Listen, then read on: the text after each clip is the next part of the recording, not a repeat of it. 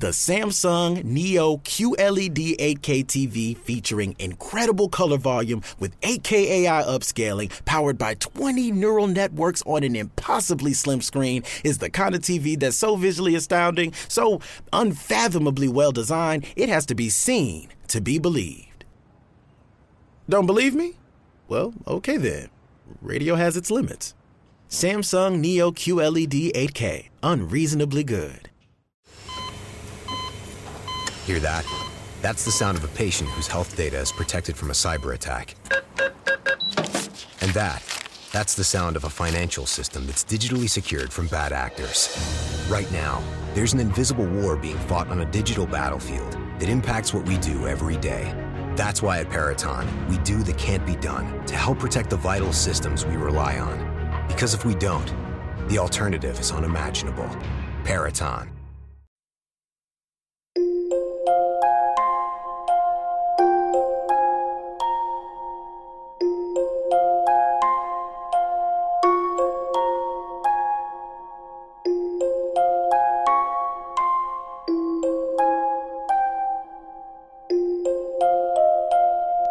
This is Producer Mike, and it's time to get spooky with the Super Halloween Bonanza episode of Crossing the Streams with Rob and Cody. And now, here they are. Love it. Yeah, I love it too. Welcome once again to another awesome episode of Crossing the Streams. I am Rob. I'm Cody. And tonight we got a special show for you guys. Cody, you want to talk about what we're going to bring up first? Yeah, first of all, I'd like to – yes, Amy, I love that intro as well. Um, first of all, I'd like to say I totally forgot Mike was going to remix that. For more info, visit raven and red radio dot com. Quick little bumper there. I didn't even know you were going to put that in there. That was that, that was great. I love that. That was good. I might allow that on my show with him, maybe. Yeah. Um As far as, uh, and, and by the way, like Amy said, great en- intro uh, made by Aaron Poe. Yes, I will admit I had a couple of notes for him. I asked him to change a couple of things, but we got it. We got it perfect right before tonight's episode. Nice. Nice. So thank you very much, Aaron, if you are in. This isn't easy for me. I know we've been together a long time, but I found somebody else. Okay? I'm in love. Don't look at me like that. We could still be friends. You can come into my room whenever you want. We just can't. No. No! Okay, just one time.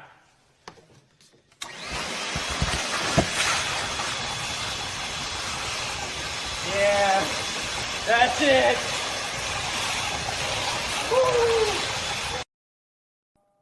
Hmm. I was in the middle of a goddamn sentence. Didn't know that was going to happen, but okay. That's thanks to producer Mike uh, hijacking the show, I guess. Um, the fuck was I even saying? The intro. Intro's great. Uh, the, the bumper's great. That clip uh, interrupting me wasn't so fucking great, but I digress. Um, but yes, welcome to a brand new episode of Crossing the Streams.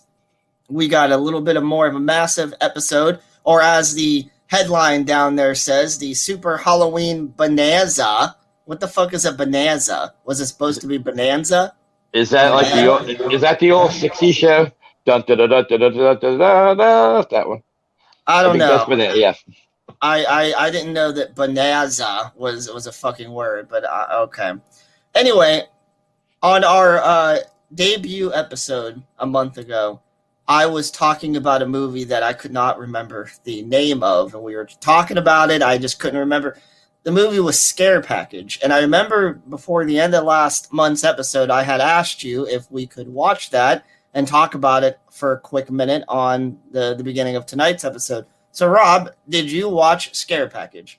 Yes, about two weeks ago, I did watch it, and uh, man, what a what a what a thrill ride that was! Um, talk about a movie within a movie about a movie, and uh, It was so much. It was a, a comedic look at horror cliches and poking fun at some of our favorite horror movies, and I just had a total blast with it. Right. Um, the, the producers of this film definitely took a chance. Um, like actually, I just because I rewatched it just uh, today with uh, one of my nurses, one of my closer friends actually, and she's younger. She's in her early twenties. And she just didn't get it. She just didn't get the movie at all. And and she said that it was one of the most horrible things I've showed her yet. It's like, man, like that movie's clever. Like the one thing I will say about Scare Package is it probably has one too many stories on it. It probably could have been shortened to maybe about fifteen minutes. Um, and I do think, in my opinion, two or three stories were not fun for me at all. Um I didn't like the candy, the, the stolen candy uh, episode story. Um, yeah, I, I didn't like that one either. Right. And I also didn't care for the spoiler story. You know what I'm talking about? Yeah, yeah. I think the weakest was the spoiler one. I just, I think that one was just, for some reason, I just didn't find it funny. I didn't get the point of it. What was the point of it? Do you know? Is anyone in chat know? Let, let us know, because I don't think we know. Yeah, let us know if you guys know, because I, I was clueless about that. But. Um, the werewolf one and the one where you find out that the husband and the wife is a part of a cult at the end of it, I, that one gets a pass. You know, it, it wasn't the strongest part of the, the stories, but it was uh, okay. Um, yeah. Other than that, the wraparound story, the cold open, the, the one about the goo, uh, the yeah. one about the, uh, the killer who wouldn't die, which is a, a funny trope to make fun of. Um, and the fact that Dustin Rhodes is in the movie, like, yep. You know what I mean? Like, so overall, I think Scare Package is a four out of five. I know we don't rate movies yeah, yeah. on the show, but that's my, uh, my take on it. Any well, notes? If, yeah. if you're going to, if you're going to say a, a rating, I, I'll probably be in the same ballpark, maybe a little bit lower, three point five. Uh, but I agree with you on the wraparound. The wraparound story was great. Yeah. Um, And it sucks because, and again, people who don't get it and people who also is, are not going to know who Joe Bob Briggs is, they're not going to get why how awesome the end of the wraparound is. It, it It's just going to fall on deaf ears. Um, yep. I, I don't know what else to say about it. it. It's a great movie, I think. It it has a couple of boring moments, you know. Um, I do think that they could have cut two stories and made the other stories, some of them, just a tad bit longer. Maybe just by another three or four minutes, I think. Um, yeah. But yeah, we just wanted to talk about that real quick before we moved on to the two main subjects of tonight. Rob, what else do we got on our plate tonight? So later on, we're going to talk about the Halloween series. Um Talk about some of our favorites, and I will finally let Mister Producer Mike know my thoughts on Halloween Kills, because he said he's going to probably invade our show depending on how my my rating goes. So, and then later on, we're going to be oh, here we go. Hey, I love that meme. I love it. Yeah, I do too. I'll try and, my best to say um, when we get to Halloween Kills, because we're going to talk about the Halloween movies quickly in chronological form. Um, but when we get to Halloween Kills, I'm going to shut the fuck up and let you do your review, and then I'll give my thoughts on that. All right, and then later on, guys, we're going to be talking about the Dark Side of the Ring segment on Chris Benoit, uh, the most taboo name in wrestling history. There he is. So, uh, yeah, there he is. I personally uh, think that he was one of the greatest in professional wrestling history. Oh, well, if he fucking killed his family, just saying. But hey, no, real I, quick, real I agree quick, with I'm, you there. I'm sorry to Go cut ahead. you off, my friend. Uh, Carrie Yates says that she's currently watching a documentary on the Halloween franchise. What documentary is that, Carrie? Because uh, isn't there a couple of different ones? I don't know which one she's talking about. Anyway. Oh, I got my friend Josh in the chat. He says the uh, Halloween Kills is awful at... And uh, I, I, I think he's just trolling, but then again, he uh, he thinks anything that I'm into is awful. So, yeah, l- take a look at that meme right there, Josh. You're the firefighter, just a little bit heavier on the heavier side, and you're the hater, okay? I don't know if Michael Myers could pick you up like that, but fifty million on opening weekend, hater. Okay? All right, get that fucking meme off the screen. Thank you. All right. So, so I think we're going to take a little break, guys. We're going to come back with our review of Halloween series. Your phone. Your phone. Where is it? It's life and death. Hey, don't I know you? Happy, happy Halloween, Halloween, Halloween, Halloween. If it goes out, it means the death of millions of people, everyone watching. Don't you understand that? If, if, well, say it's a bomb, then say, say whatever you want. Say whatever you like, just get it off the air. Please, you just... I, no, no, I can't prove it. You've got to believe me. Believe me. Take it off the air now, please. You've got to. It means... Plaintiff choose the interruption. We're having technical problems. Please stand by. It's time. It's time. We are experiencing technical difficulties. Please stand by. Dark masks, gather round your T V set, put on your masks, and watch. All witches, all skeletons, all jack-o'-lanterns. The third commercial, it's still on, please. Watch. Take out the third channel, the third channel, it's still running. Stop it, please, for God's sake, please stop it. There's no more time. You've got to, please, stop it, stop it now, turn it off, turn it off. Stop it, stop it, stop it, stop it, stop it, stop it, stop it. Oh God, Rob, is that you? What what happened to you? Ah. Are you gonna Are you gonna spit out some fucking worms and maggots and spiders and all that? I, I was just getting into the music there, and I was like, I, I just had to grab my mask. And yes, that's, it is a it is it is a silver shamrock mask, by the way. That's a I like it. I like that mask a lot. Yeah. All right. That was so, a nice well, little, nice little yeah. transition into our main, probably a main and the longest subject tonight. Before we get into the Halloween movies, I just want to point everyone's attention to the bottom banner that's going past that uh, our producer fixed the word on. Now it says Super Halloween Bonanza. Thank you, producer Mike. You're older than most of us in the chat, and you uh, you didn't know how to spell Bonanza, you dumb fuck. Anyway. Keep sharp, make good decisions. I'm good, I'm good, I'm good, I'm good.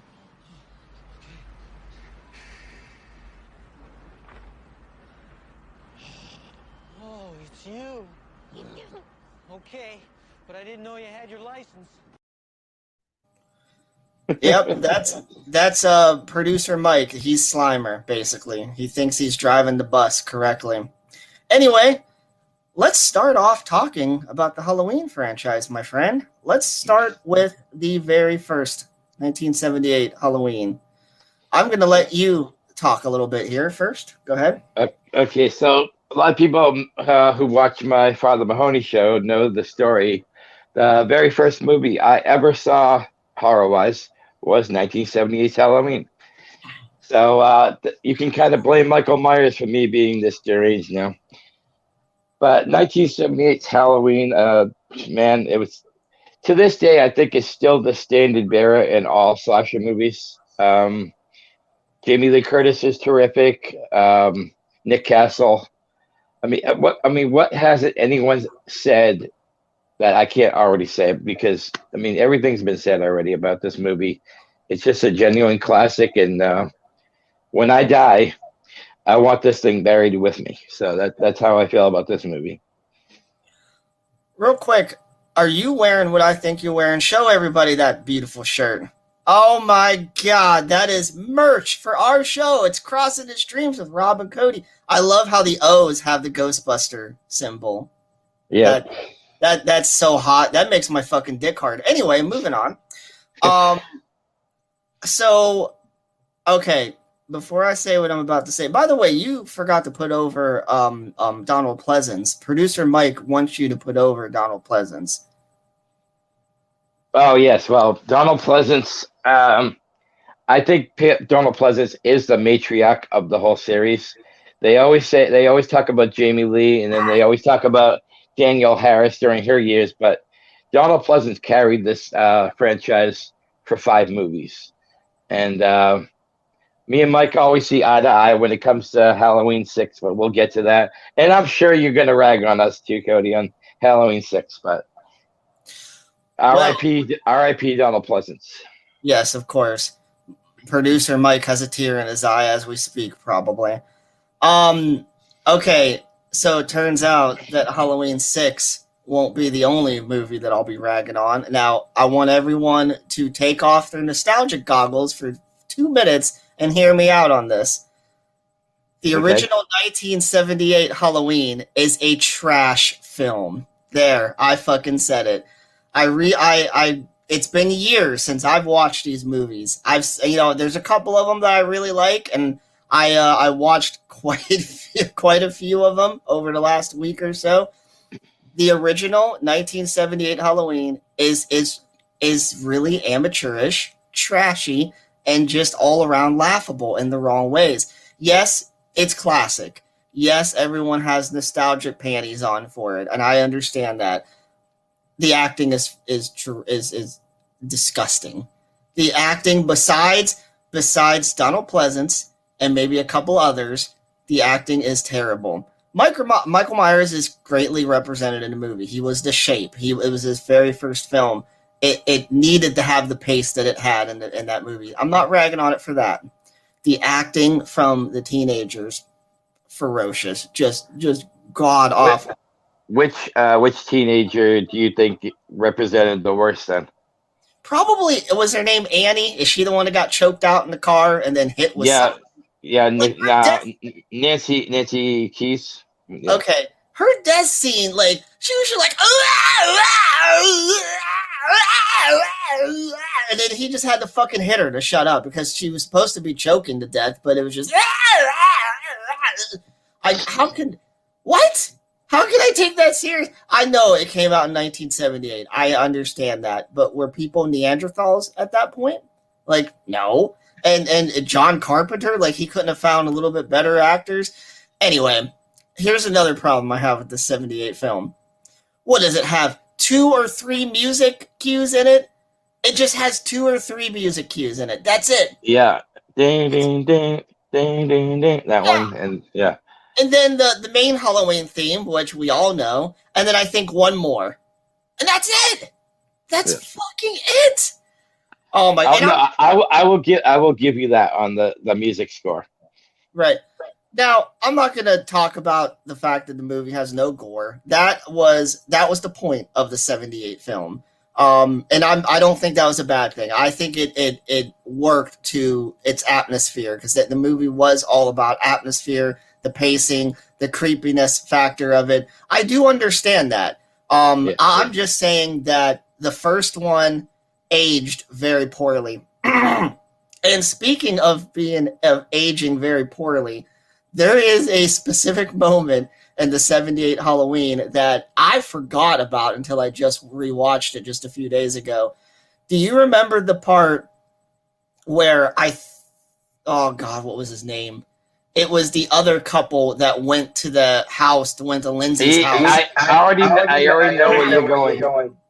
Do you want to say it? or Because I'm going to say it. I'm not afraid to say first, it. First, first I rip first off I rip your clothes, clothes, then you rip then off, you off my clothes, clothes, and then we and rip, then we rip off Lindsay's clothes. clothes. Yep.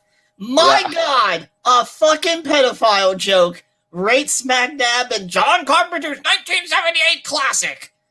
You could not fucking get away with saying that in... in even ten years ago, you know, like yeah, but you can't even you can't even get away with saying hi in today's uh, in today's society either. So you can't get away with saying what? Hi. Oh, hi. I mean, every, yeah. yeah, everything's canceled now. It's like, I mean, I'm canceled now because I just said the seventy-eight Halloween's a trash film. It is a trash film. I'm sorry. I I don't I don't judge chat for loving it. I don't judge you for loving it. It is a classic. All jokes aside. It is a, a classic film. It is an important film. It did jumpstart the slasher genre, as far as I know, the mainstream slasher genre, at least. Um, and, we, was, and we get we, we get P J Souls too.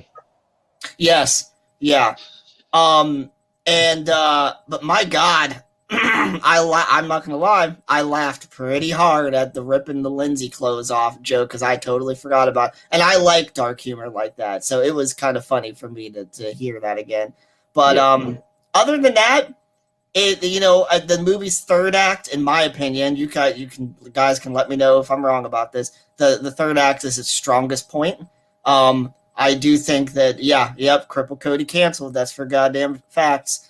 Um, I, I really love the third act. It, uh, it it the pacing of it just kicks into high gear. You know, Loomis finally finds where Michael Myers is, and it I think it has a good ending to set up for the next one. You know, it has it has a great ending. It has that uh, iconic. It has that iconic line at the end. Uh, What's the boogeyman? As a matter of fact, that was. I, I love that ending.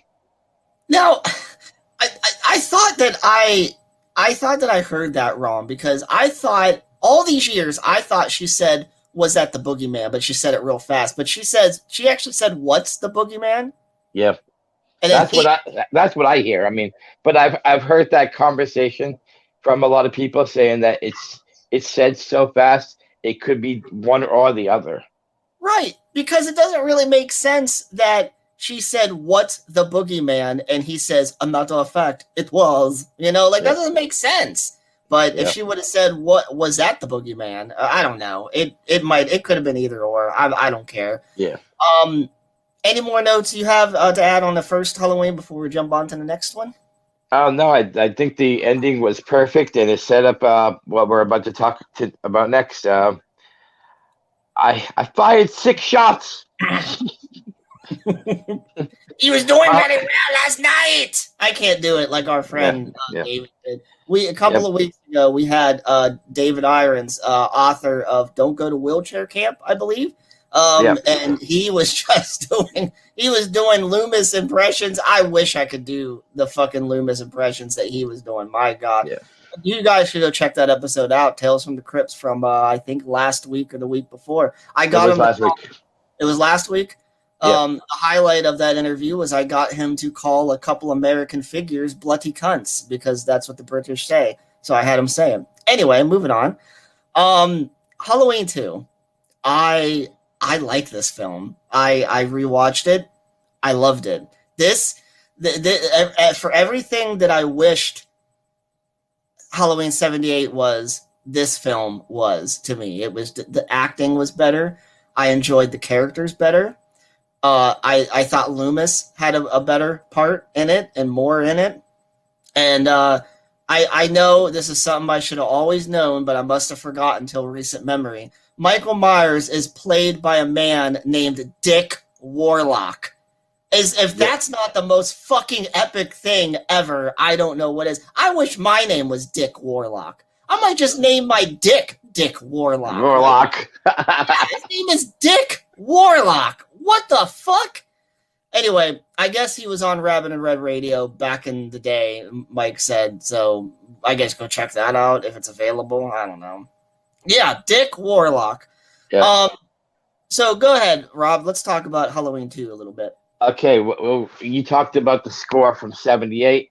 Well, the, the score from this one, I feel like it's almost another character in the movie.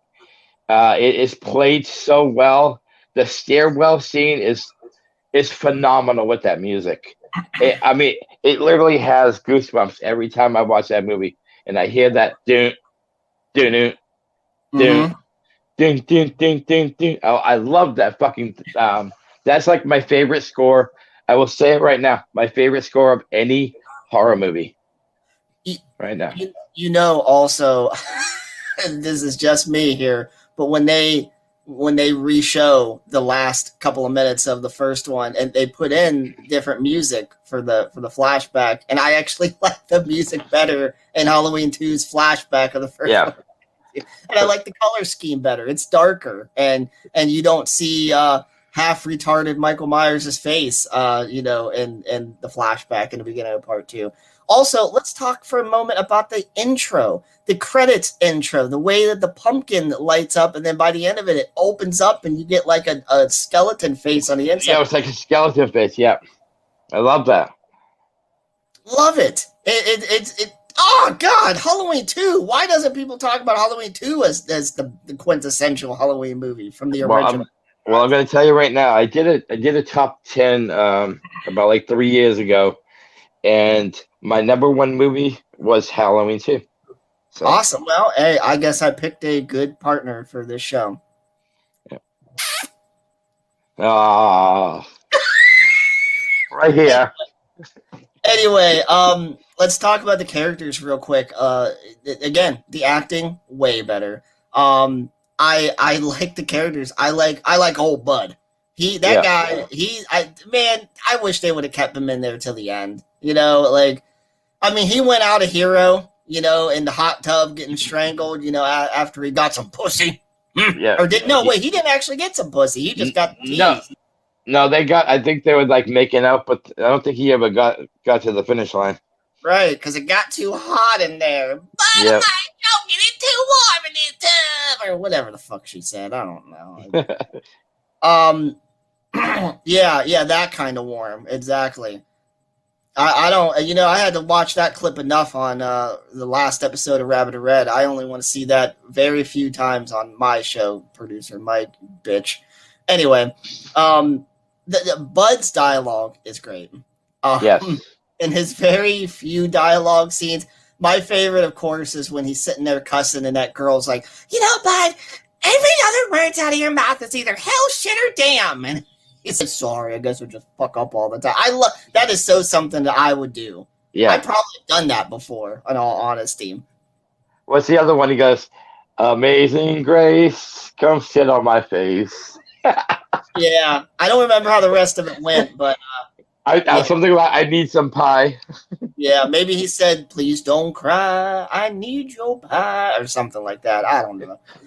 Um You know, Jimmy, I think his name was. He was the one that was smitten with Lori. He was a good character. Yes, um, he was. I found his death to be a little bit of a, a bitch cop-out, because what the fuck? He slipped on a pool of blood, and then he fell unconscious in the car. And that was yeah. it. Yep. And it's like, man, like, okay, whatever. Now, let me ask you guys this uh, question for chat, and specifically for you, Rob. What if, because... the first one and second one, they talked about the character of um, Ben Tramer. Is that his name? The the guy that Lori was supposed to ask out. I, I was going to actually bring up Ben Tramer. That's funny. So I was thinking throughout the whole viewing of part two, what if the what if they would have made the uh, the E M T guy, Jimmy, not Jimmy? What if they would have made him Ben Tramer? Because wouldn't that have made sense? Like, yeah, oh, you know, yeah, they were in high school, yeah, but, like, you know, maybe they were eighteen, maybe he was nineteen, and he already had a crush on Lori as established by Annie in the first one. Yep. Maybe they should have made Ben Tramer that character that, you know, can I get you a Coke? I'll get you that Coke later. You know? um, I don't know. That was just a random thought that I had. No, I agree with that. Because, um, you know, they built up that whole Ben Tramer thing, and then they had the accident where they thought they killed Michael, and then remember the kids were like Ben Tramer was like missing, so I, I, I was thinking like, okay, maybe that wasn't Ben Tramer they killed, but maybe the E M T could have been Ben Tramer, and I thought that would have made more sense than introducing a new guy that actually like Lori too. Yeah.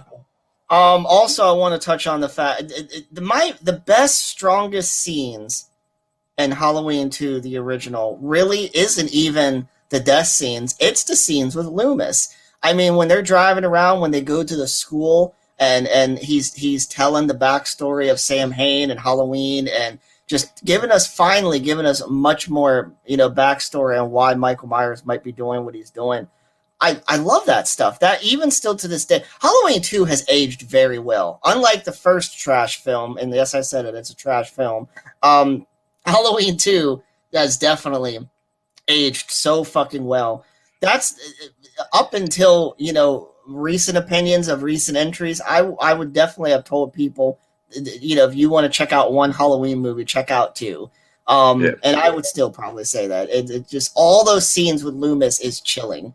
It, it, he just he tells such a great story. And uh, also, um, the hospital setting is a great um, setting for a movie too. Um, yes. The the character of um, Missus Alves, she's terrific.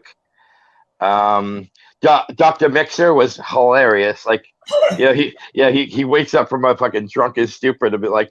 Uh, try to help Lori out in her injuries. Yeah, uh, and and even even the um, who is it the the security guy who he was great he was great in his role. I mean, he had a small role, but oh, uh, I I, do, I, I I liked all the characters in the hospital. I did. So. I do want to also add um because I've spent overnights in hospitals, and after hours in a hospital is definitely a different vibe than daytime hours in a hospital, and it is definitely un- an uncomfortable feeling. I mean, you have most of the population in the world already hate hospitals as is. And so, yes, I think a hospital setting for a horror movie of just about any kind, I think, is a great decision because it's an anxiety-inducing setting. Yep. I agree. Um, so, yeah, uh, I just want to say one last time, Dick Warlock, because uh, he's the man, and uh, I love the ending. You know, I, I I do kind of view, and I'm sure I know I'm not the only one that's ever said this, but uh, Halloween one and two, I'm going to ignore that this is up on the screen again because it's definitely not funny the second time around, but uh, Halloween one and two uh, is kind of like one movie altogether. Uh, that's what the pacing of all of it actually feels like. Yeah, and uh, I love the ending with uh, them uh, blinding Michael, and uh, what what does Loomis say at the end? Uh, Goodbye, Michael, or something. He, he lights the match. And no, I, I, I thought he said, it's time, Michael. It's time, Michael. Is that what he said? Michael. Yeah. I fucking love it, man. There is not a boring moment in Halloween two. Um, no. I also want to bring up one of the more cringeworthy moments in Halloween two before we move on, and that's the uh, the kid with the razor in his mouth. I mean, that that still makes me cringe to this day yeah. to see that shit. Um, when I was a kid and watching these movies on C R T T Vs, I thought that was a spit bubble. But, you know, now you can see clearly that that is a fucking – that's a razor still on the inside of his mouth. Yeah. Um, Two other notes I want to make real quick before we move on. Um, because again, I have not rewatched this franchise since my teens, actually. Uh, and I've been quite surprised in these past few days at how my opinions uh, of these new viewings of these movies have differed uh, compared to my past opinions. But, yeah. um, uh, you know, like I said, I was watching these movies on C R T te- televisions in the day. It's way different when you watch it in H D now. Obviously, everyone knows that. Um, two other scenes of note is when Lori gets herself out of the car after uh, Jimmy just, you know, and just dies, supposedly, or just unconscious yeah. for the last forty-some years. Um, he... Uh, Uh, she comes in and she sees that nurse that ends up getting stabbed in the back by Dick himself, and she gets raised up in the air.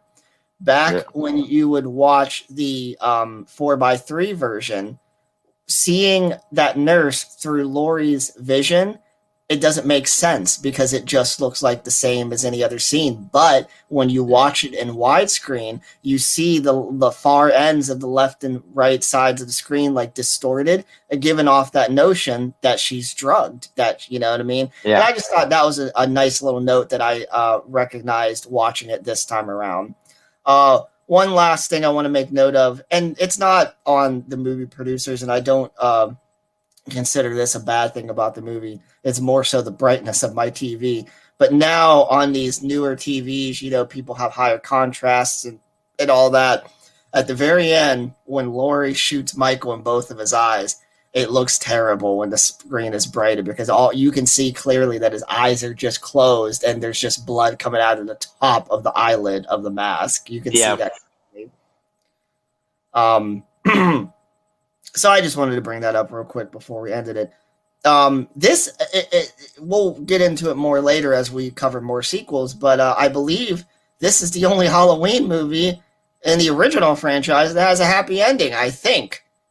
Because this I, one kind of... Yeah, yeah, yeah I, I think I think you're right. Yeah. So, uh, all right. moving on to Halloween three, Season of the Witch. And before any of you motherfuckers in chat say anything, I just want to state real quick, this is by far my favorite movie in the franchise. Why? Because it doesn't rely on Michael fucking Myers. It it, it is a completely original story. And goddamn all of you back in the eighties for not making sure this was financially successful so they could have moved a Halloween franchise in the right direction. I'm gonna say I'm gonna say one thing about this movie. This is the only true Halloween movie in the whole franchise. Yes. Because because it's about Halloween and not about a serial killer who's just killing on Halloween. Um The performances in this movie are above all performances. Uh, Tom Atkins, I mean, you cannot fucking go wrong with Tom Atkins in your movie. You can't. Uh, they, they should give him a fucking statue. Horror god, Tom Atkins. Uh, the score in this movie, the, the Silver Shamrock, is the most hummable theme. You don't even have to be a Halloween horror fan to know this theme. That's that's how iconic this theme is. What were you gonna say? I'm sorry, I saw you. We're gonna say something. It's okay. Um, I, I out of all the movies in the entire Halloween franchise, it, it is Season of the Witch that I've watched the most. Um, but even with that being said, I haven't watched it in about two or three years. Um, my final my my watch through. Actually, I just watched it last night. Man. If there is one thing that has aged poorly about this movie, it's the fact that Tom Atkins' character is a womanizing piece of shit. Like, no, like he just he's he's got a hard on for every fucking woman that he encounters just about in the entire movie. Yep. I mean, well, he, it, well, except for his ex-wife. yeah, yeah. I think the only two exceptions is uh, his ex-wife and then that one older lady that gets the, the, the, the zap in the mouth and then she gets the fucking, you know, the spiders coming out of her mouth. I think yeah. that, that that's it. Every other female he encounters, like, hey. Even, even, the, even the older nurse, he was like, hey, you always were the best at this. And it's like, damn, like... He's like thirty yeah. years, forty years your elder. Yeah, just like producer Mike just put on the screen. You're damn right. That's the character I would play because that's how I would be in that world. And that yeah. who knows? Maybe that's how I am in the real world. Hmm. Anyway, um, my God, I, what is it that you can say about this movie that hasn't already been said? People either love it or hate it. I yeah. I love it. Um, I, I don't. I, I I the pacing of it is good, and. You know, some of the reveals, and, and I will say it's kind of cheesy to see all the robot men bleed egg yolk. That's what yeah. it looks like to me. Like, they, you know, but, but other than that, I think that the special effects in this movie is really good. You know, I, it's a little sci-fi more so than it is slashery, but still, that's that's what they were going for. I love it. Like, and uh, uh, the ca- the character of Cochrane, probably the best villain in any horror movie. Uh, yes. Honestly, I would put yeah. him up there in the top. Now, oh man, I should know this, but what else have I seen him off of? Did he play in RoboCop? Uh, no, I I, I know who you're talking about though. That's uh, that's the guy from Beverly Hills Cop was that in RoboCop. Really? Yeah, that's the cap, the captain. Uh, can't remember his name in Beverly Hills Cop, but uh, producer it's Ron, Mike. It's Ron something. Producer Mike, if you know the answer, because I know I've seen the guy who played Cochrane. Is that his name in this movie? Yeah. Uh, that actor, I have definitely seen him in, in another movie. What does Dano he play? Hurley, he was in RoboCop. That's what was I thought. Uh, who did he play in RoboCop? He was like the head. He was like the head of um of O C P or something like that. Yeah, he oh, was. A- oh yeah, yeah, yeah, yeah. You're, you're right. I was, th- but I'm so thinking about the guy who was. I'm thinking about the guy that was uh, the one that um, RoboCop shut out the window. Mm. That that was um, um, that, that Ronnie was, uh, Ron something. No, wait, that was Miguel Ferrer, I think. No, that was the um, same guy from Beverly Hills Cop, the one that um, that that kept trying to get Axel to go back to uh, um, Detroit. Hmm. The point is, is, is I uh, we were correct. That guy was in RoboCop. I thought yeah, he was. Yeah. And he's a great villain. I he's fucking great. Yeah, bye, Mike. I'm sure you'll be back when we talk about Halloween six, the worst one in the franchise. Anyway, um, y- yeah, Halloween three, uh, three entries before the uh, the worst one in the franchise. Let me just say that. Uh, but um, great movie. Uh, anything can else? We, about that one? Yeah, can we talk about the ending? I mean, the intro that we had for this whole segment, the when he's trying to get the third channel off. I mean. Talk about a fucking cliffhanger, because it leaves you hanging. Did did he finally get that channel off, or did every kid die in the world? I, I prefer mean, I prefer to think that every kid in the entire world died. That's the world I would want to live in. But uh, I, I I agree. I agree. Are you not a kid person either, Rob? I'm a kid person, but I, I like we talked about earlier that two was the only one that really had the happy ending. I believe uh-huh. that. There was not a happy ending in part three. I, I just feel that.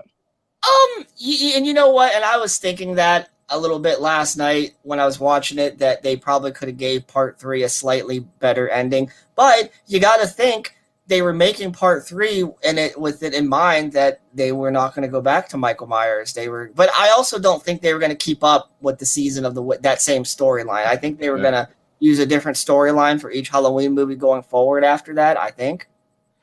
Well, um, I'm going to talk about Halloween three, and I I know the connection between Halloween three and the Michael Myers saga, but I'm going to talk about that later. Okay. Um, and before we move on, I do actually like the fact that they did a metaverse thing where you saw uh, Halloween on the T V a couple of times in Halloween three. But yep. that's really uh, – uh, what's his name? Tom Atkins. He's amazing. I, anything that he cameos in or plays in, one of these days – Uh, maybe for next episode, we got to cover uh, Night of the Creeps, I think it's called, which is one of my yeah. favorite. Yeah. yeah. No no promises on that, but one of these episodes in the future, we'll talk about Night of the Creeps in depth. Um, all right. That was Halloween three. Uh, you want to move on to Halloween four? Sure. The return of Michael Myers. Yes. Because of all you, because all you bastards didn't back three, Michael Myers makes his triumphant return, even though he got shot in the eyes. But uh, Halloween four, you know, brings us a new heroine in Danielle Harris.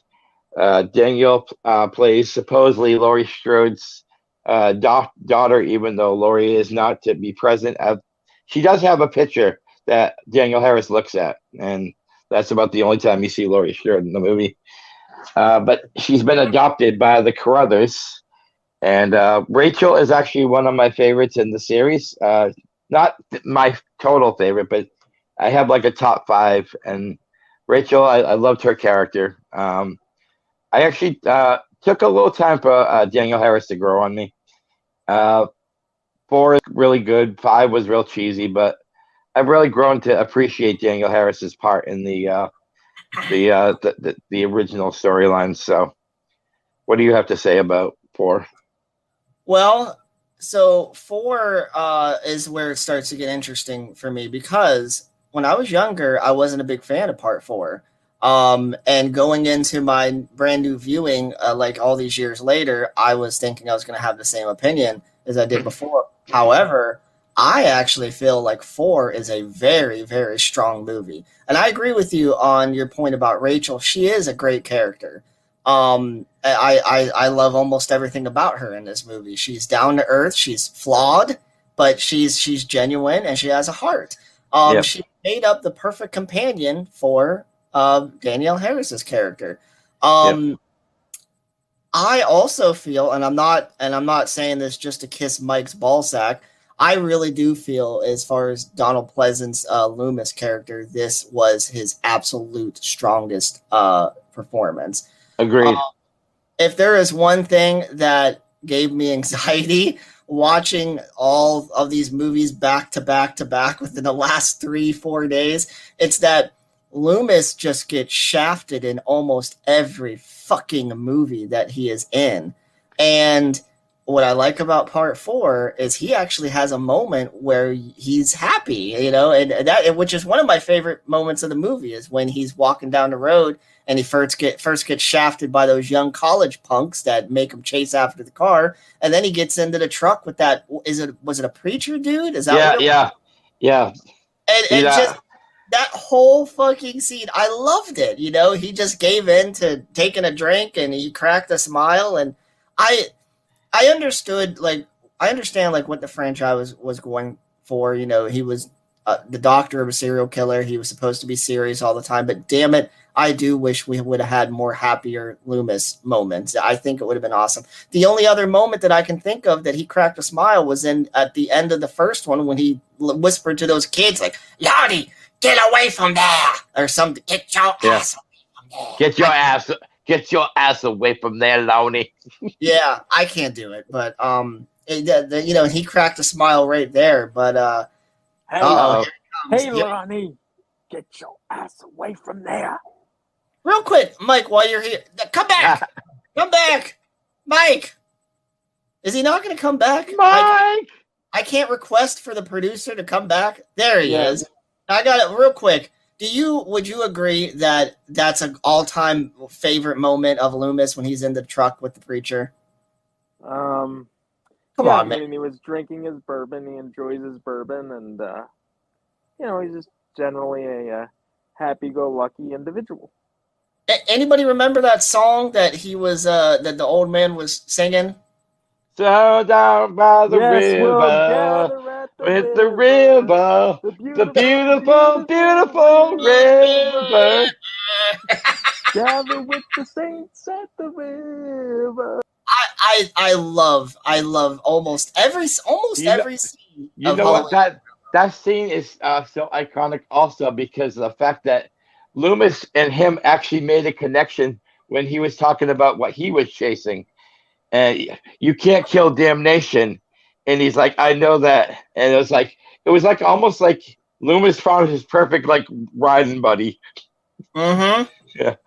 I, so here, so this brings me to one of my, um, one, one of my negatives about this movie. And that's that, um, they probably introduced more throwaway characters that nothing happened to, uh, in this one than any of the other Halloween movies. You know, you, you have the preacher dude, which, let's be honest, none of us wanted to see him die. Okay, cool. But then you had in, in the store scene where that young punk guy was trying on the sunglasses and they uh, they dared him to go ask that girl. Where did that that guy didn't come back? I don't think, right? No, he no he didn't come back again after that. No.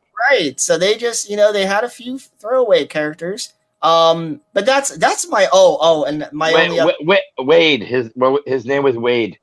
Okay, sorry everyone, I don't remember all the names of all the yeah. characters. Cancel me over it. Fuck, thank, thank you. Fuck off, Wade. Right. Um, I don't like it. it this is just a, a tidbit thing from me. It doesn't have a bad thing to do with the movie. It doesn't, you know, make it a negative necessarily, but I do think that the actor that played Michael Myers in part four is a little too stocky. I, I think he's just a little too bigger boned. Um, I'm not saying that Michael Myers needs to be super skinny or anything like that, but especially at the end when Rachel's hitting him, about to hit him with the, uh, the truck, he just looks super fucking stocky. And it's like, yeah. dude, like, I don't know. And and the mask. I'm not a fan of the mask in this one. I just think it looks yeah. too Halloween store, which I guess, you know, he did get his mask from the Halloween store. So maybe that's what they were going for. Um, oh, is, is that his name? Is that the guy who played him in part four? Yeah. I think or, he played him in four and five. I believe he played him in five no, also. No, no, he can't because he looks totally different in part five. Mike, he, uh, producer Mike, who plays five? Yeah, look up that, Mike, while we're talking about the rest of this. Um, so another note I want to make is, uh, am I alone in thinking that, because one of the big... I don't have to look it up, number one. Number okay. two, George P. Wilbur played him in Halloween four. Don Shanks played him in Halloween John Shanks. Don George Shanks, P., yeah. George P. Wilbur played him in Halloween six. That's right, he plays six. When they did the, when they did the reshoots, they brought in um, um, A. Michael Lerner to play him for the reshoot because George P. Wilbur um, declined to return because he was not happy about how they handled the film after. Are you going to cry? What is going on right now? All right. Mike, you per, per, uh, compose yourself, Mike. You you can come back uh, after you wiped your tears when we talk about Curse of Michael Myers. Jesus Christ, that wasn't fake right there, people. That was that was some real producer tears right right there. Jesus Christ, he was just in the middle of a sentence out of nowhere. What the fuck? Jesus Christ, you pansy bitch. Anyway, um. There's not much I dislike about this movie. If there was one thing that I wish they would have slightly altered that I think that would have made may, maybe got a little bit more of a pop from the crowd that watched this movie in the theaters was um, the little side story of uh, what was Rachel's boyfriend's name? Oh, um, oh, I know who you're talking about. He got shot by, he got, um, he was the one that was trying to kill Michael with the gun. Yeah. So anyway, uh, yeah, he, uh, you know, he cheated on Rachel with that other girl that was just walking around in her underwear. The Brady, uh, Brady, Brady. Yeah, um, I, I would, I would have cheated too. I'm, I'll, I'll be honest. Uh, that that girl was, uh, yeah, I, I would definitely try to get into her her pants when I was younger. Oh, I would have licked the turd nuggets out of her asshole. So, yeah, I mean for sure. I wouldn't have cared if she was the sheriff's daughter. And and I'm not, I'm not saying you should cheat on your girlfriend, people. I'm just saying. At that particular time and that particular girl, yeah, I would have gone for it too. Yeah, but this was still the eighties. You could do whatever you want in the eighties. Was this filmed in the eighties? Yeah, I think it was. It was yes, yes, it was. It was okay. eighty-eight, I believe. So my point is this. They had this quick little scene between Rachel and that girl, and they just had a quick little tit-for-tat spat, and she threw some coffee on her. I wanted to see a, a bigger scene between them two. And I know it's a Halloween Cat movie. Cat yeah, fight. I wanted to see a, a little bit more from that, honestly. Like, you know, that was that was kind of more than half the movie outside of the stuff with Michael Myers, you know, because Rachel was a lovable character. And I just wanted to see her do something else than just pour coffee on, you know what I mean? Yeah, cops do it by the book. Yeah, exactly. And yeah. it would have been it would have been funny if she would like maybe punched her in the face and said, you know, take that to your cop book or something like stupid like that. That would have been great if they would have had an extra yeah. thing between them two. But alas, it wasn't about them two, unfortunately. Whatever. Um, and I want to actually, before we go to five, I want to talk about the ending where uh, Jamie tries to kill her stepmom. Yes. What a powerful, powerful ending. Yeah. Oh my God. With Loomis like, no, no, yeah, and then he try then he tries to shoot her. Like I would have definitely shot her, even if she yeah. wouldn't have done anything bad. Yeah. But yeah, what a fucking great ending. My God. And, and of all the endings, I think that one caught me by surprise the most. Mm-hmm. Like I, you don't, you don't even see that coming until like after you think everything's over, and then all of a sudden you see someone walking up the stairs, and then a mask being put on, and I'm like sitting there going, "Am I watching Halloween one again? Like, what's going on?" Like, and then, then you see her looking at her, uh, her, her stepmom, and then you hear the stepmom scream, and everybody runs up the stairs, and then you see Jamie with all the blood. You're like, "Oh shit." Now, did because I don't know this. Did they did they already know ahead of time that they were doing Halloween Five and what direction they were going into, or, or not? Was they? I just I did I believe they did know they were going because I think it was only released uh, like a year later. So that's what I thought. Yeah. Right. Um. One more note I want to make. Uh, I love Sheriff Meeker. Is that his name? Yeah. I I th- no. Don't get me wrong. Nothing was wrong with Brackett. You know, whatever, but uh, I I loved Meeker. I just thought he had a much better presence. He he came off much more as a concerned sheriff, um, and that's all I wanted to say. Yeah. Um. So yeah, let's move on. Uh, you know, before we move on to part five, I want to say again, I love part four. Like it it it surprised me how much I enjoyed it. It it. Oh oh, I'm sorry. One last thing. In the school, when they bump into Michael Myers. Is Michael's mask's hair blonde in that scene? It looks it. Is that a di- producer? Is that a different mask that he come in here for a second? God damn it! Is that a different mask that they're using for that quick scene where he throws Loomis through the, the window or whatever. Because it and, and that's it looks like it was his a, it was a mask it was a mask error because there was something something happened with the mask and they weren't able to um to get it fixed or replaced or, or something happened with it and they had to reshoot the the scene in the school or something like that. I don't know. So, so it was what, an error with the mask. That was what's a problem. The, the so the school scenes, that was part of the reshoots, I take it? No, no, no. There wasn't reshoots. They just well see because what happened was um there I, I think they they they shot some scene and I, I think um I think it was when they shot it out of sequence, and I think the, uh, you know, when, when he's, like, pulling Jamie back toward the steps, and she sprays him with the fire extinguisher? Yeah. I think the uh, fire extinguisher kind of damaged the uh, hair. Oh. And when they went back to shoot it, I, I think that that's what happened. Don't quote me on that, but I think so. Okay, I think I heard something like that, too. All right. All right. Um, I think that was the last note I had about part four. No, that wasn't the last note. I want to say also, I loved the intro credits of part four. It was a lot more slower, darker, lower in tone. And I, I just, I loved it. Like it, I, don't get me wrong. I love the Halloween theme and all that, but man, I like that part four opens up with that very boom, boom, boom, boom, boom. You know what I mean? It was, yeah. So that's pretty much it. And, uh, I, part four might be one of the strongest in the uh, in the original franchise. And anyone who doesn't be- uh, believe in that, I'll just say what Loomis said to Michael in the gas station. God damn you. God damn you. Anyway. God damn you, Michael. Yeah. Uh, let's move on to part five. Tell me your thoughts on part five. I'm going to agree with producer Mike because he just put it on the screen where they said they rushed five. I agree with that to a point. I think there are some strong points to five, but I think the negative points definitely outweigh the positive points on, on five. Um, was that it? You wanted me to talk now? Good. And okay. A little bit, yeah. I, I, I'll say some more, okay.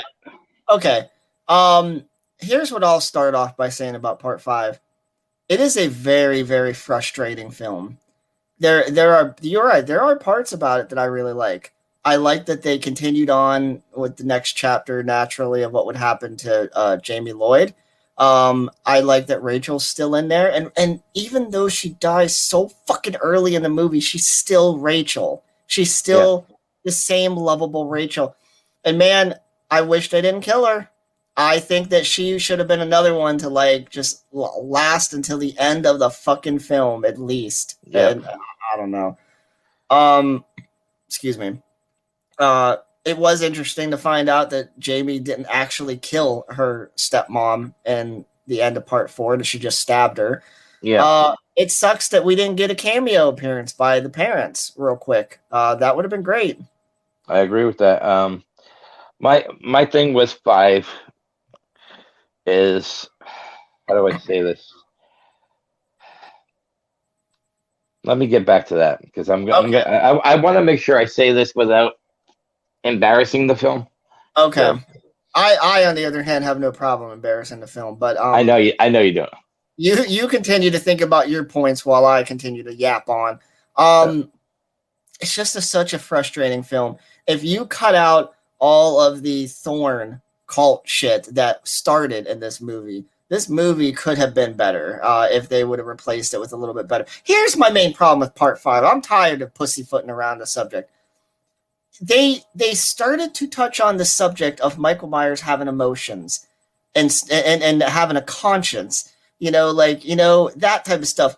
But they did they didn't go anywhere with it. And I'm not saying that by the end of the movie, Michael should have handed Loomis the knife and everybody should have walked home into the sunset wrapping arms around each other. Not nothing like that, but man, they just they, it was so frustrating to to to see emotions finally on Michael Myers in a weird kind of way and then them just not go anywhere with it.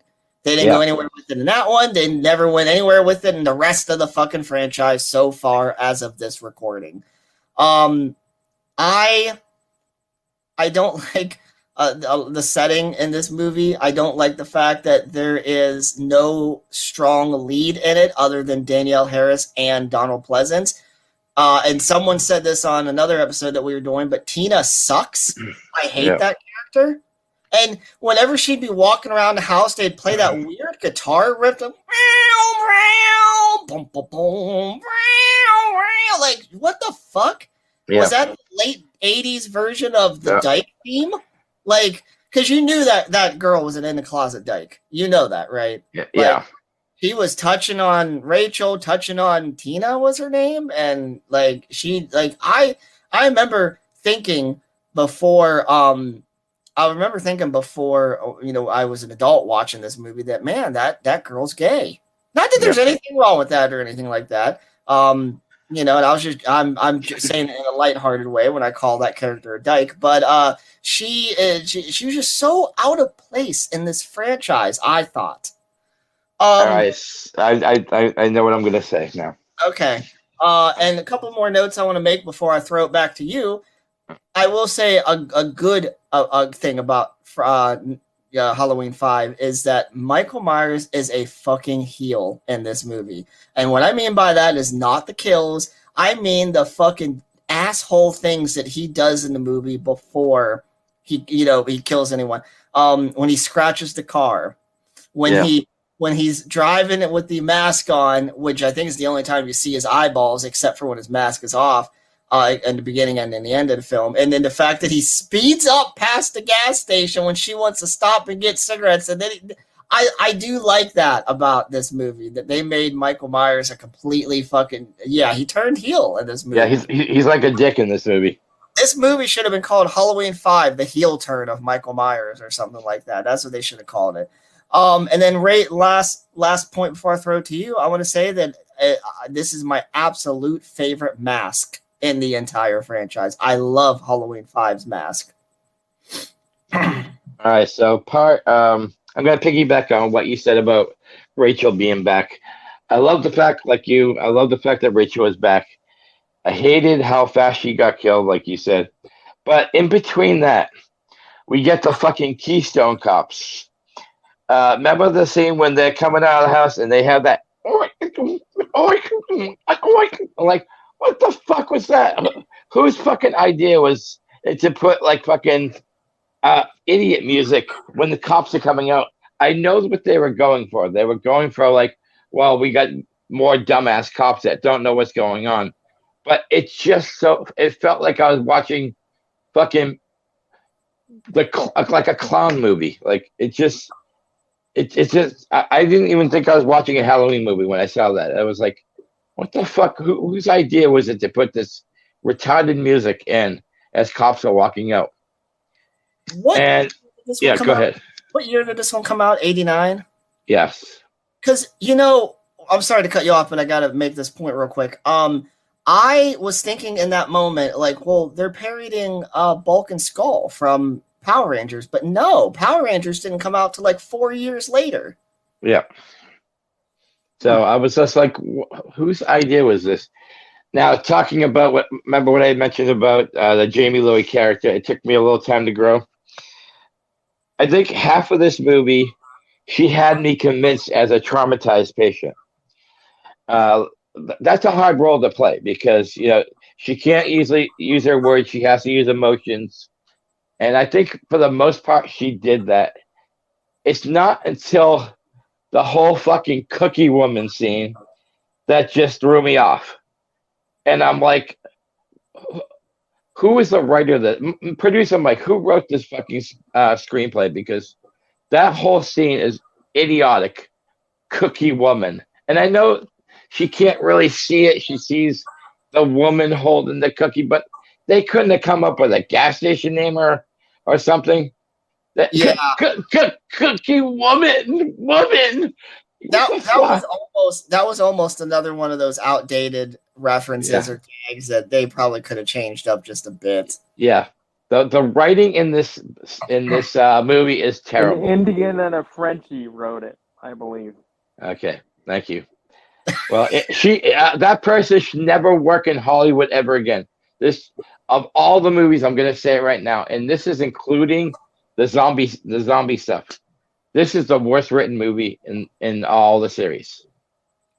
My, this, I'm I'm being harsh, I know, but that's why I wanted to take a little break before I said what I had to say, because uh, I'm I'm agreeing with you on the Thorn thing. I I liked the, the Thorn thing in six, but the whole, you don't you don't even get introduced to this character till what, ten, twelve minutes before the end of the movie. Like, what what does Michael have to call in backup because he can't get the job done? He has to call for backup. I mean, it's it it made no it made no sense. They should have just held the Thorn thing for part six. Um, instead, they end it in that eighty-nine. And I don't think uh, the next one's till ninety-three. So for four fucking years, I'm sitting here going, "Who the fuck was that that just broke Michael out?" Like, I uh, I, I, I think it was just out of place. It really was. Real quick here, I also want to ask you, is it believable at all that in the beginning of the movie, Michael Myers showed up at that old dude's crib and, you know, was basically half dead? And then it, it said it jumped a whole year ahead. Do you buy that he was laid up and not able to do anything for a whole fucking year? And, and No. No, but I, I, I, I love that one. Okay, you remember how he had the bird? And the bird kept say, trying to say something. I, it I, almost, it, it almost like he was trying to say Michael Myers. It was like Michael Myers, Michael Myers. I'm like, does the bird fucking know who Michael Myers is? Because it, it, if you listen to that scene, it almost looks like the bird is trying to say two words, and the first one is definitely Michael or like or Mikey, but it sounds like Michael Myers if you listen to it closely. Right. I I I I, I dead laughing every time I see that part because A, I don't believe he was there a year, and B, the bird is trying to like warn him Michael Myers is a fucking awake right now. Like, well, okay, because you gotta really think about that. Like, that dude supposedly took care of Michael Myers for a whole. What did he do? Like, stand him up and hold his dick so he could piss every day? Like, you know what I mean? Think about that. Like, he took care of him for a whole fucking year. Did he wipe his ass? Like. You know what I mean? Like, I don't know. It was one of once, those. Once, once again, it's right. The writing. It was. It was right. Terrible. I don't know. They just, someone should have thought, like, does it really make sense that Michael Myers, that basically burned to death in a hospital several years earlier, that he just was laid up in a fucking underground shack for a whole year? And it, I don't know. It that was one of those things that you really have to suspend belief. Mm. All right. So in in the end, that part part at four when they. They did the explosives and they tried to blow up Michael, and then they they showed that same scene in five and how he escaped into like a like a stream. It it it reminded me of the movie Misery when when Annie Wilkes is trying to t- tell Paul Sheldon about the chapter plays and how they change the chapter play. That's that's what it seemed like. Like Michael Myers was dead in four, and then they pick up in five. Same scene. Oh, hey, guess what? Michael fucking crawled to his safety. Uh, real quick here, the scene where they threw the explosive down there, that's not in part four. Oh yeah, that's right. You're yeah, right. yeah, but uh, but he falls through the he falls through the shaft, right? And yeah, you know, all the way till you know you, you could tell it's a long way down. So I mean, yeah. that would kill that would kill anybody. Right. No, I, I'm not. But going back to part four for a minute, I'm not shitting on how they dispatched Michael Myers at the end of the movie. That was, it was good enough. It really yeah. it was good enough at the end of that. Um, and they, they also shot him way more times uh, at the end of part four than the flashback at the beginning of part five. But uh, yeah, I almost kind of wish that they did have the explosion part um, in part four, because then it would have just gave that perfect bow to the like, yeah. okay, we blew him up. He done. Halloween four, the return and the demise of Michael Myers. Yo. Yeah. Anyway, um, real quick here, the end of part five. I did hear that they were, did they either shoot an actual ending to that, or was they trying to, um, where that everyone in the police station was going to get slaughtered? I thought I heard that they tried to shoot that, but it just didn't turn out right, so they just did it audio. Yeah, I think they just did it audio. It would have been way better. I mean, I'm not saying it would have made the movie better, but You know, it would have been a better ending if you would have got to see that massacre uh, at the end. Um, but instead, you just got to see a silhouette, you know, of it, it, I don't know. Oh, I, I, it, one great Loomis scene, though, in five five is uh, when he locks um, Jamie Lee Curtis. I'm not Jamie Curtis. Daniel Harris and the cop Charlie. Charlie, Michael Myers is outside. Yeah, I love, I, I love the delivery of that line. That. And, and again, before we move on, I the ending is so not the very ending, but towards the end when they're in the house, the Myers house, it's just so frustrating. They, Come get got, the little girl. Come you, get your little girl.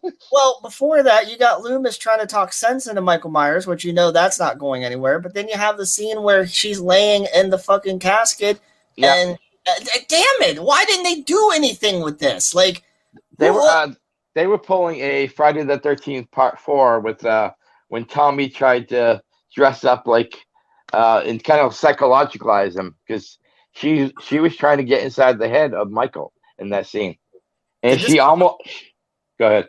I'm sorry. Did this come out after uh, Friday Four? Yeah, Friday Four. Uh, I believe it was eighty-six. Uh, Okay. Um, I think they were kind of piggybacking off of that, but I, I thought it was a terrific scene. You know, you actually see Michael uh, kind of like look at her almost as family instead of his next victim. Right. And it's like, man, the, the, cinematography, uh, the cinematography in this movie is fantastic. Let's yeah. be honest about that. It, it, you, it is a beautiful looking film for its time. Um, and Michael Myers looks good. The mask looks good. The lighting, the, the atmosphere, that's all good. But the script is shit. And it's yeah. like, it's got so many filler moments that never, ever go anywhere. Um, oh my God. I just don't know what I, I, I, part five is frustrating for me. It's a, me- I, it's a, it's a mess. It's a mess. It could have been better. And throughout the movie, I was thinking like to myself, like, well, this could be edited differently and this could make this a better movie. It, Edit out all of the fucking thorn parts, um, especially out, out, edit out that dog kicking moment, bastard, um, and add in a little bit more of scenes of why Michael Myers was getting emotional and all that, and it could have been a better movie.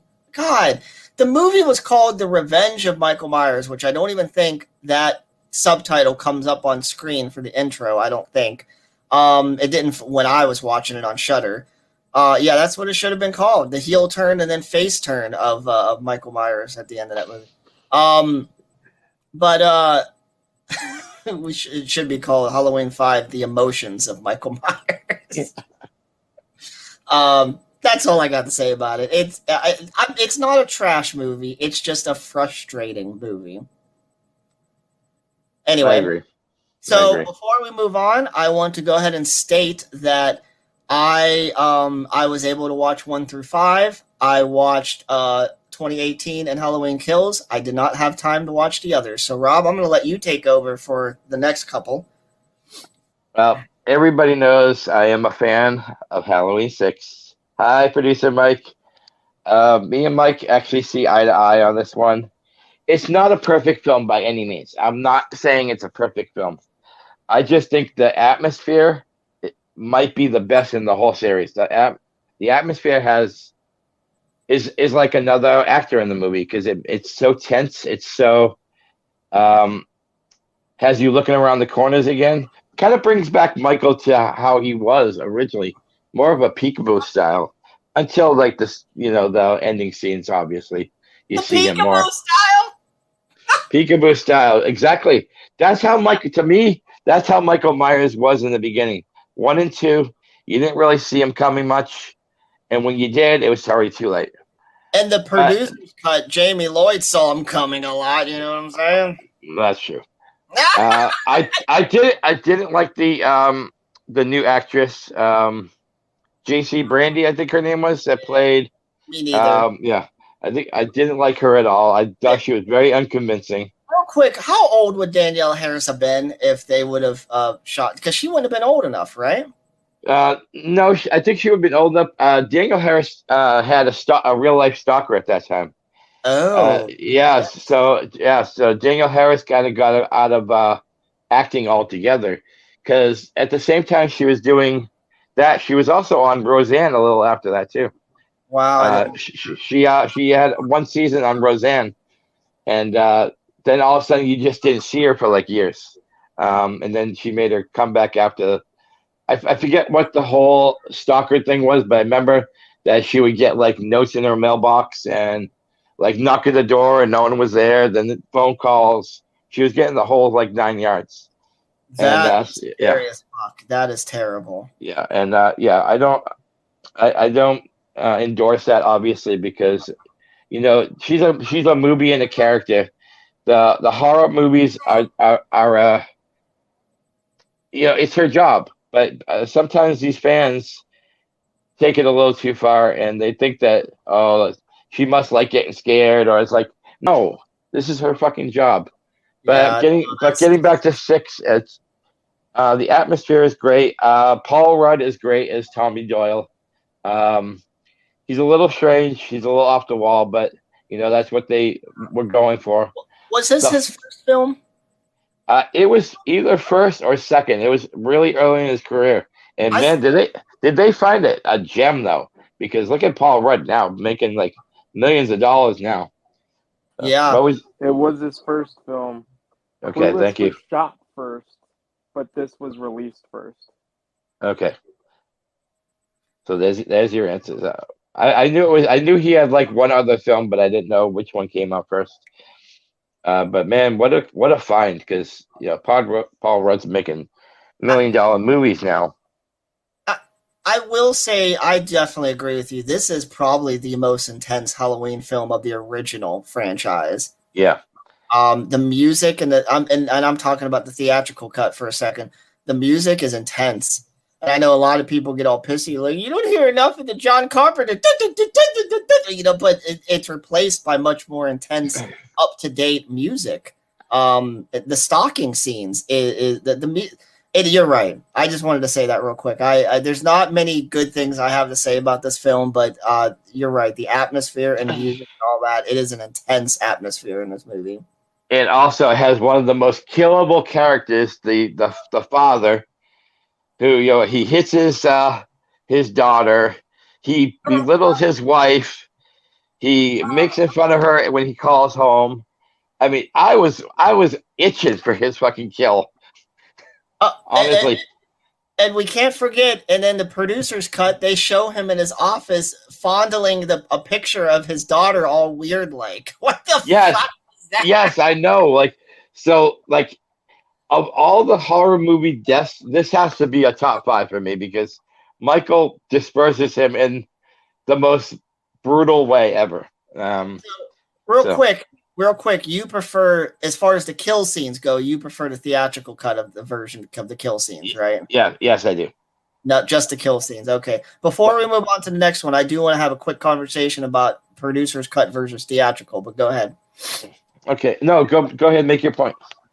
Um, I, it has been a few years since I've seen this movie. Unfortunately, I've uh, had some real life things happen that stopped me from being able to watch all of them.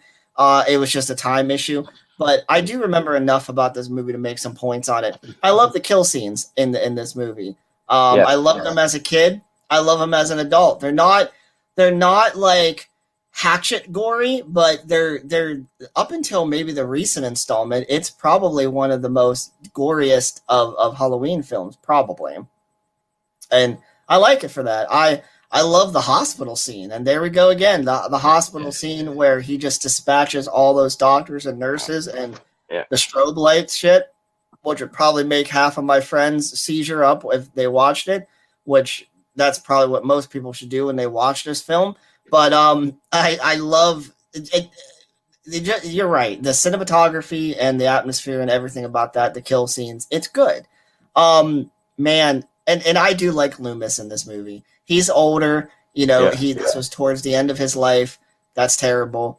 I wish, and I don't know, and Mike, you can come on in and help me correct correct me on a couple of things here, but uh, I wish that they would have gave Loomis a better ending in the theatrical version of the well, film. Well, Mike still can't watch the ending, though. Oh, is he crying right come now? With us. No, I, I have a little business to attend to here.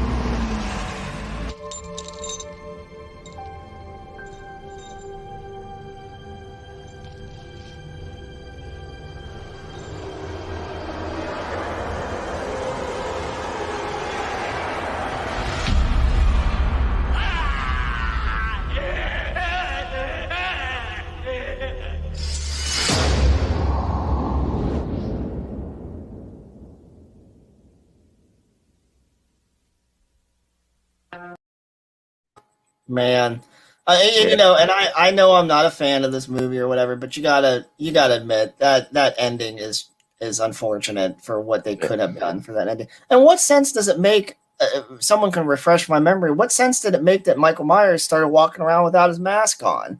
What what was that? You know, I don't I don't know. He left his heroin needle on the floor. He left his mask on the floor. Why was he? Why was he bleeding green goose? Was it that a reference to Season of the Witch? Is he? Does he come from the same egg yolk family as the those robots? You know. Well, like, what, what? Uh, let me let me uh, touch on that for a second. Actually, um, okay. Mike, if you could scroll the name of the old lady's character that uh, Paul Rudd lives with. I'm I'm having a blank spot for a second, Missus I know what you're talking about because I just seen a deleted scene the other day. It, it, she's the one that tells the story. Missus Blankenship. Missus Blankenship. They, and okay. She was also, and in Halloween three. Thank you. No, you're, you're stealing my thunder. With the mask. Okay. I so, thought that's what you were going to go say, but yeah, that was it. So, so Missus Blankenship, if you remember um, after Ellie arrives in town, And, uh, and I'm talking Season of the Witch, and uh-huh. her and, her and Doctor Chalice go to the store. Remember, she talks about that my father left always left good notes, and they're looking up in his logbook. Yeah. The last person he was supposed to see was a Millie Blankenship. So that's, and, that's yeah, that's the tie-in because uh, if you think about it. I think she did. I think he did get to see uh, Missus Blankenship, and I think uh, they tried to kill him when he got to Missus Blankenship's because she. Remember in part six, she talks about how she was there the night that Mikey Myers killed his sister. Mm-hmm. How how is it that Missus Blankenship is there in part three, and and then Harry Gr- Harry Grimbridge finds out about they're trying to kill us. And then years later, a Missus Blankenship, who's watching Tommy Doyle, of all things, happened to be there the night Mikey Myers got killed. Uh, Mikey Myers killed his uh, sister. Yeah. I, I think that's the tie-in to the series. I think they tried to fill in that loose end on, on uh, who this Missus Blankenship was in part three. I think she's part of the occult, and I think Thorne is the extension of Connell Cochran's cult. Maybe, because, you know, with that, going back to part three real quick, they only gave you just enough info on that whole cult thing, you know, that tiny little explanation. She is part of the cult, because she was in the producer's cut. She's in the, um, she's with them, you know, at the altar and all that stuff when they were holding terror or whatever. So she is part of the cult. Yeah. So there we go. Yeah. Um, Rob, real quick here. Uh, this is something we're both just going to have to accept this one and only time. We are going to be running way over on our time limit for this episode well, tonight. Well, well, I was going to ask you if you wanted to just do kills and then maybe one other of our favorites of the rest. That way um, we can. That way we can get into the next segment. Yeah, we can do that because, to be completely honest with you, I, I didn't. Again, I didn't have time to watch H two O or Resurrection. I just want to say real quick, fuck the, the C G I mask in H two O. Um, fuck the execution of H two O. But I really like the concept of H two O. And I really want to say real quick here that uh, Laurie, the version of Laurie Strode in H two O, I prefer over the batshit crazy Laurie Strode uh, in the new retconned uh, trilogy. Um, also, real quick here before we move on, I actually like the idea that Michael Myers is going after his family members. It makes much more sense to me than this idea that the doctor was just making him move uh, in directions and now he's without a purpose and all. I, I don't know, man. I, anyway, that's all I wanted to say. Uh, H two O, Resurrection. I have a soft spot for Resurrection, but let's be honest, both those movies are not that great. So yes, we can, uh, That that was it, right? We can go on to and yeah, let's the, not talk about the, the only the only movie I'm going to talk about before I start talking about kills is actually the first Rob Zombie one. Okay. Um, I am I know I'm in the minority here, but I I enjoyed um the first Rob Zombie one. The second one is batshit crazy, but I know you're up in a bash of uh, the batshit crazy one. Uh, but I I liked, I enjoyed the backstory of Michael Myers. I didn't enjoy the whole uh redneck family. I, I enjoyed like Michael's story.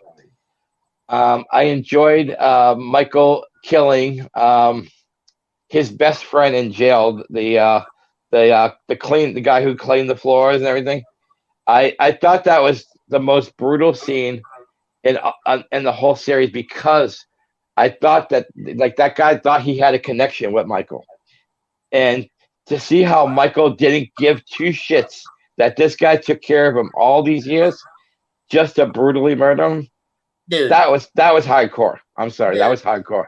Yeah, I agree with that. But again, did he wipe Michael Myers' ass for a whole fucking year in a shed under a dam for a whole fucking year and wipe his dick and, and feed him? And Michael did Michael Myers did he look like a Stixon? I'm, I'm done with it. I just, I agree with you. Both the guy in the shed, uh, that guy from part five, and the guy from Rob Zombie's Halloween, uh, they deserve to be recognized because yes, they uh, they stuck their neck out from old Mikey Myers and he fucked them over. I don't even know what he did to that guy in part five. They didn't even show. Did he break his back? I don't fucking know. Uh, anyway, I think I think he broke his back, but whatever. I'm, I'm sorry, we're not going backwards.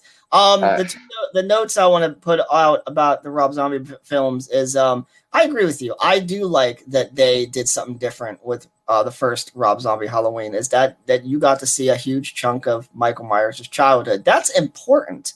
That is important. So I do. I feel like Rob Zombie's Halloween, the first one, is an important film of the franchise. Do I like anything else about it? Not really. I like that Danielle Harris is back in it. I yeah. like that. And I do like, oh man, I forgot her name. Scout. It, it, I do like. Scout Scout Taylor Compton. Yeah. I thought she did do a good job in the first one. Yeah. Um, also, real quick, do you prefer the R-rated version or the unrated version of the first N- one? N-rated version. Unrated? Yep. Okay. I actually prefer the R-rated version, and that is because I like much more how he breaks out of the asylum, is it, um, in the R-rated version. I don't like the yeah. rape scene part that's added into the unrated. No, I, I don't either, but I think it gives uh, a more motive to try to kill him. You know? yeah. It, sh- it yeah. shows It shows that he is true evil. So. Um, yeah. And then uh, m- fucking... What's his name that plays Loomis in Rob Zombie's Halloween? What's that guy's oh, name? Oh, God. Um, the one from Cat Cat People. I can't remember his name. Oh, uh, Malcolm McDowell. Owl. Malcolm McDowell. Malcolm McDowell. I was just, I was saying it right as Mike get, got on, Malcolm McDowell. I will say he's no Donald Pleasance, but God damn it, he was kind of entertaining in these two yeah. movies. Especially, yeah, I mean, he was a total opposite, uh, though. You know, with Donald Pleasance, you, you, you cheered him on. With uh, Malcolm McDowell, you cheered for Michael, like, please kill him soon. And maybe that was the point, because, you know, o- over time, the villains become the stars, and maybe that was the whole fucking point. I don't know. Yeah. Um, Rob Zombie's Halloween two, that's a fucking mess. Like, the only thing I like about Part two is the brutal kills. Like, that, it the, the kills probably were pretty brutal, uh, maybe next up next up there next to Curse. I'm gonna uh, say my only the only scene I love, and I think it's a homage to part two, is the hospital setting. I thought the hospital setting was great in the beginning. Yeah. Uh, but but as soon as that hospital setting is over, the rest of the movie is a mess. So yeah, that's all. That's all I want to say on Rob Zombie. And then the net, and then the only last thing is the unrated version and part two. It Rob's it's a it's just Rob Zombie the movie. And the unrated version of Halloween two, Rob Zombie's film, is just Hol- it's just Zo- Rob Zombie the movie, because it has a. Di- if you think about it, if you ever go back and compare the versions, the dialogue's all different. Uh, Scout's character is different. There's a different motive, different things going on. It's just subtle differences that kind of change things up. And there's a different yeah. ending. Doesn't Michael Myers take his mask completely off and he just looks like Rob Zombie at the end of the movie or something? Yeah, something like that, yeah. I can't fucking stand it. Oh, my God. Anyway, we can move on from that trash uh, little series. Um, let's talk about twenty eighteen Halloween. Um, I went in with high expectations, and um, that was probably my own fault, because twenty eighteen was not as great as I was hoping it'd be. Uh, I did like the little throwback to the Silver Shamrock masks. Um, The kills were were good. I didn't necessarily like the acting, except for uh, Jamie Lee Curtis. Jamie Lee Curtis, I think this is her best performance. I know you probably are going to say H two O, but I really, I really like this this character. Uh, it reminds me a little bit about um, like uh, Linda Hamilton when uh, T two came out, like a survivalist. Uh, do anything at all costs kind of character. Um, so I, I, I prefer this Jamie Lee, but I, I like the H G O Jamie Lee too. So I will say, no, I, I do think Jamie Lee Curtis's performance, acting performance in this movie is amazing. Uh, twenty eighteen. Um, she it's strong. She does a perfect job as the, like the batshit crazy, like I've been through it all type of uh, character. Um, it's the character that I pref- I prefer the H two O version of the character that over this, but uh, but yeah, the performance is amazing. Um, man, it just and and I don't want to talk too much about Kills just yet, but the one thing that they reveal in Kills is that the whole like you know hey, it's not that it's a sister, it's it was the doctor that you know pushed him in the right. They should have had that explanation in this one, because. Yeah. Kind of, they, they made it clear that they retconned part, you know, all of them. Um, so then, what was his motive? You just didn't know all twenty eighteen. And again, yeah. I'm I'm going to go back to what I said half an hour ago. I, I prefer the original timelines. He's going after his family members. It makes fucking sense due to his origin. Um, yeah. But anyway, I digress. Uh, yeah, you know, this movie's just okay. I mean, it's definitely better than Rob Zombie's Halloween movies. It's definitely better than part five and part six. Uh, but anyway, um, it, it's definitely a good movie, but it feels like, because it, it is, it's the beginning of a trilogy. And I think that the pacing is a little slow in, in the first maybe twenty, twenty-five minutes of the film. Yeah, no, I agree with you. Um, I was just, like I said, I, I, probably shouldn't have gone on it with high expectations. Um, I should have probably just said it's a it's a it's a different movie. Let's just go from scratch. But uh, because of my expectations, I really thought it was a disappointment. Uh, if if we had to go back into rating movies, I would say like a two and a half out of a five. I was I was hoping for like a four, but I, I would have gave it a three because I don't think it's a bad movie at all. It just isn't great. Yeah. It's, it's kind of, yeah, it's it's in that like middle realm. It's in that middle yeah. realm. Yeah, definitely. Um, real quick here before I forget, because I, I was just showing my friend Josh this the other day. There was someone made a parody on YouTube. It was called Halloween sixty. Mike, producer Mike, if you can find that real quick, I don't know if you can play that uh, over the screen. I should have told you earlier about this, but uh, it's a parody. It's a parody trailer of the twenty eighteen movies trailer.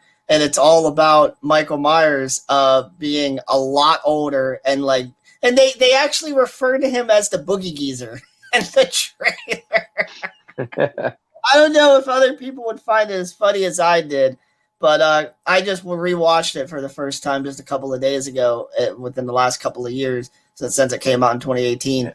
and it's yep. still funny. I don't. The mask looks funny. The dialogue in the trailer looks funny. Mike, if you could find that, I don't know if you want to come on the screen and let me know if you're going to look for that or not, so we don't, you know, go past it too fast. But if we can get that up, that up on the show before we move on, that would be amazing. It's only like a two minute fucking trailer, but it's worth it if people haven't seen it. Um, while he's looking for that, I also do want to say that. Um, yeah, w- I can't. Uh, I I can't pull it up because okay. I kind of need to have that stuff loaded before we start. Okay. But, uh, all right. Well, for anyone that wants to check it out, it's just called Halloween sixty. That's all it's called, Halloween sixty. Just look it up on YouTube. It's a fucking great mock trailer. But anyway, um, I really like the awkward dialogue in certain parts of this movie, like the part where they're sitting at the table with the family and the, the father's like, oh, damn it, I got peanut butter on my penis. You know? Like, oh, yeah, yeah, yeah, yeah, yeah, yeah.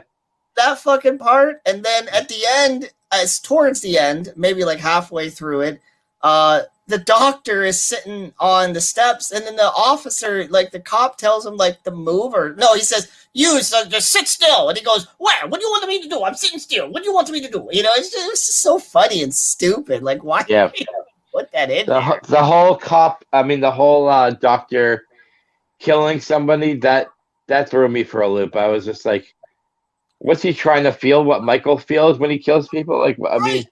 And, and, but here's the thing, why did they have to kill him off then? Like, if you were going to open up that can of worms, why did you have him killed two minutes later?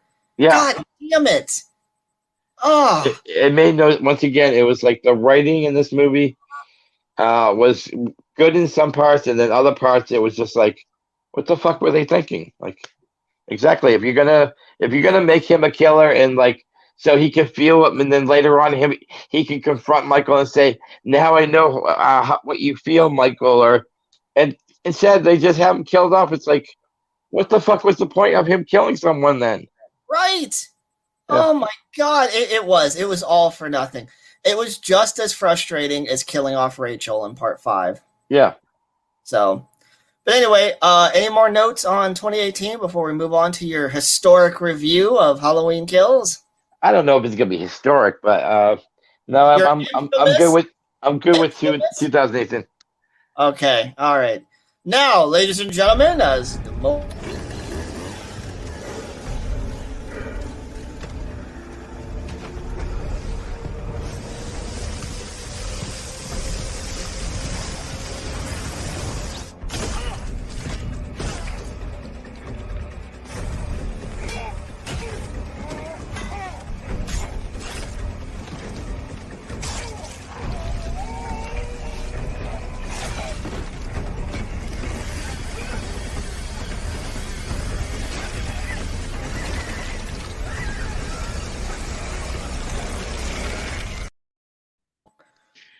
Not the first responders, no. You know, okay. Real quick here before you begin, uh, you, we all know there's going to be an extended cut of the movie that's going to come out soon. Yep. Do you think there's going to be added extra like oomph to the death scenes? Do you think there's, you know what I mean? Do you think like they had to cut back at all for an R rating, and then we're going to get that? Those- oh yeah, oh for sure, oh for sure. I, there's going to be a, there's going to be an unrated version. I definitely hope. All right. I'm going to stay shut and quiet for a little while, and I'm going to hand it over to my boy Rob, and uh, take it away, Rob. All right, so Halloween Kills. Um, I was hoping to see it at the theater, but due to my work, uh, where I'm working every day pretty much, uh, I had to resort to Peacock. So, okay, so the opening uh, with the house opening with the the flashback scenes. I absolutely love the flashback scenes. I thought it was very well done. I thought it paid great homage to the original, to Donald Pleasance.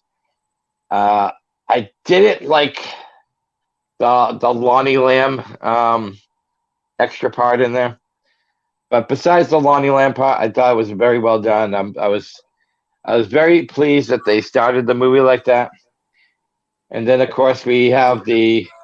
The infamous firefighter scene where everyone got all canceled and woke and, oh, you can't kill first responders. I thought that was a fantastic scene. Um, I love the part when you know, Lori is Lori, they're all on their way to the hospital, and then they hear the uh, ambulances, and Lori lets out that blood curdling, "Let it burn!" I th I thought that was fantastic. Um, I was, so far, I, I was pleasantly surprised by this movie. Then it takes a turn a little bit when we have the A A meeting of Michael Myers survivors. I thought that was very um, forced. Uh, Marion, the, the nurse, didn't even have any relationship with any of these people, except for the fact that she got away from Michael Myers stealing her car. So I, I yeah, I don't understand why they're all in a bar reliving something forty-two years later. Um, I, I'm, I'm glad they got some of the cast to come back. They didn't get the original Lonnie. They didn't get the original um, uh, Tommy Doyle, obviously. Uh, Anthony Michael Hall, I will say one thing. I'm a fan of Anthony Michael Hall, but this was not his movie. I, I, I didn't like him in this movie. I thought Paul Rudd was a better Tommy Doyle. If they were going to bring back a Tommy Doyle, they should either had O G Brian Andrews or Paul Rudd. Um, Anthony Michael Hall seemed misplaced, seemed forced. His acting skills, I think he should stick to comedy more. Uh, he's not a dramatic actor, even though I know Dexter and all that, but I, I don't like him in this movie. Wait, who? Uh, um, uh, Anthony Michael Hall played Tommy Doyle. Did you say so, he played in Dexter? No, no. I, I next I, I said uh, next to her. Uh, oh, next, uh, no, no. I um, and maybe it came out like I don't know, but um, I'm talking about that scene when they're all like reliving. Oh, you're a survivor. You're a survivor. I felt like I was watching an A A fucking meeting. Um, why are they all still living in Haddonfield? Also, that's my other question. Um. If I if I was attacked forty-two years ago by a, a, a maniacal killer, I'm not going to hang around the same town that he was going as he's po possibly coming back, according to Lori. So uh, I I don't know. I just I I was very critical of that scene. I was also very critical of the uh, the mob scene in the hospital when they're all uh, in agreement to. Evil dies tonight, and they're chasing the Oompa Loompa, who they think Michael Myers is. A five foot two guy running. Uh, Michael is like six foot tall. Why are they chasing this Oompa Loompa, thinking that Michael? That's Michael. I, I thought the writing in that whole scene was terrible. Now I will end with some good stuff. The ending was ter- terrific. Um, I'm thinking the, the scene when Karen is up in the window, I'm thinking this is a, uh, a dream sequence. Um, I've, I've read a couple things that this is supposed to be like picked up in the next movie. I don't, I, I'm, I, I'm not for sure about this, but it looks like a dream sequence to me. My favorite scene in the whole movie, and I'm going to get woke for this. I'm gonna get so someone's gonna cancel me for this. My favorite scene in the whole movie is the Big John Little John scene. I thought that was terrifically played. Uh, I thought it was funny how uh, Big John and Little John scared the kids uh, when they tried to sneak in the house, and you know whose house this is. Anyone that goes in this house dies. And I'm thinking to myself, you live in the house, you're so you're gonna die too. And uh, I thought that scene played out terrific. Except for when, you know, he finds his lover dead, and he looks, and Michael's in the room. Michael, you've come home. I, I, I thought, you know, you just saw your lover brutally, like brutally murdered on the floor, and that's your reaction. I would be like going after this motherfucker that just killed my lover. You don't just, you don't sit there and talk to him. You think Michael's gonna answer back? Michael, you come home. Yeah, I'm here. See, hi. Uh, so I have a love-hate relationship with this movie. The scenes that I love, I really love.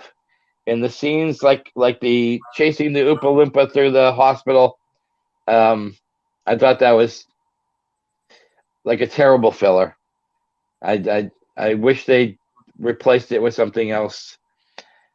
Uh, I do like the mob aspect at the end when they all surrounded Michael with different weapons. Although, uh, although uh, Tommy Doyle brings a baseball bat to a knife fight, so uh, I would have I would have brought a machete um, myself. You know, Tommy Doyle go. He has so much history with Michael. You'd think he would have prepared with a better weapon than a than a baseball bat. So, um, that's all I'm gonna say. Out of a five star, I still will give this uh, a three and a half. I think the stronger points outweigh the, the weaker points, and that's why I'm going to give it a three and a half. Well, so, so what do you what what do you gotta say? First of all, you got to remember the, the character Tommy Doyle has history with Michael Myers. He doesn't have, have experience with Michael Myers. He his only experience was as a eight year old boy or a six year old boy or whatever he was. So um, I really didn't think much and uh, as a negative for him to have a ball bat. Um, man, you were a little bit more harsh on the movie than I thought you were going to be. Honestly, I don't have those type of criticisms for the movie. Um, I, I know you, I know you enjoyed it.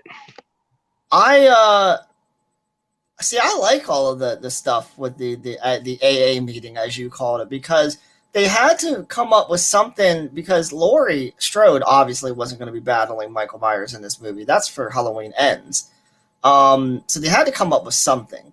And yes, you're right. It does suck that they couldn't get all of the original actors. And it was weird that that, that one woman that got attacked in the car in the first one, that yeah, she felt very out of place. Um, and the whole evil dies tonight thing, that was a little overplayed for sure. Yeah. Um, evil dies tonight! But here's the thing, and I was talking to Mike about this. I don't think it was on the show, but I was talking to him in, in a private uh, phone call. The title of the movie is Halloween Kills. I truly believe that the title of this movie has a double meaning. It's not just Halloween Kills in the sense that Michael Myers is very brutal and there's a high body count. It's Halloween Kills as in Michael Myers has killed the spirit of the entire town, and you're experiencing the town's P T S D and the backlash and consequences of what has happened uh, over forty years or forty years ago or whatever. I think all of that stuff is important. And and the, the scene at the hospital, I, I wouldn't have replaced that with anything. It's a part of what they were going for in this movie. They were going for an aspect of the whole reality that really no other Halloween movie has touched on before. And that's that what is it doing to the people that haven't even crossed Michael Myers' path? What is it doing to the people that are not in the spotlight in every single movie? It is giving them P T S D, and they have become evil almost uh, instinctively because they want the evil to die. They killed an innocent person, for Christ's sakes. Yeah. I thought all that was important. I really do. And I think that they're going to continue to play off of that as time when, when they have the next one, which I heard is supposed to jump four years ahead. Um, so that'll be yeah, interesting. Yeah. Um, I, that I too uh, was entertained by the Big John, Little John stuff. I uh, and I have no problem saying this on this show, although I'll keep it short. Um, I'm not a fan of gay propaganda being shoved down our throats in almost every form of media nowadays, whether it be movies, T V shows, anything like that.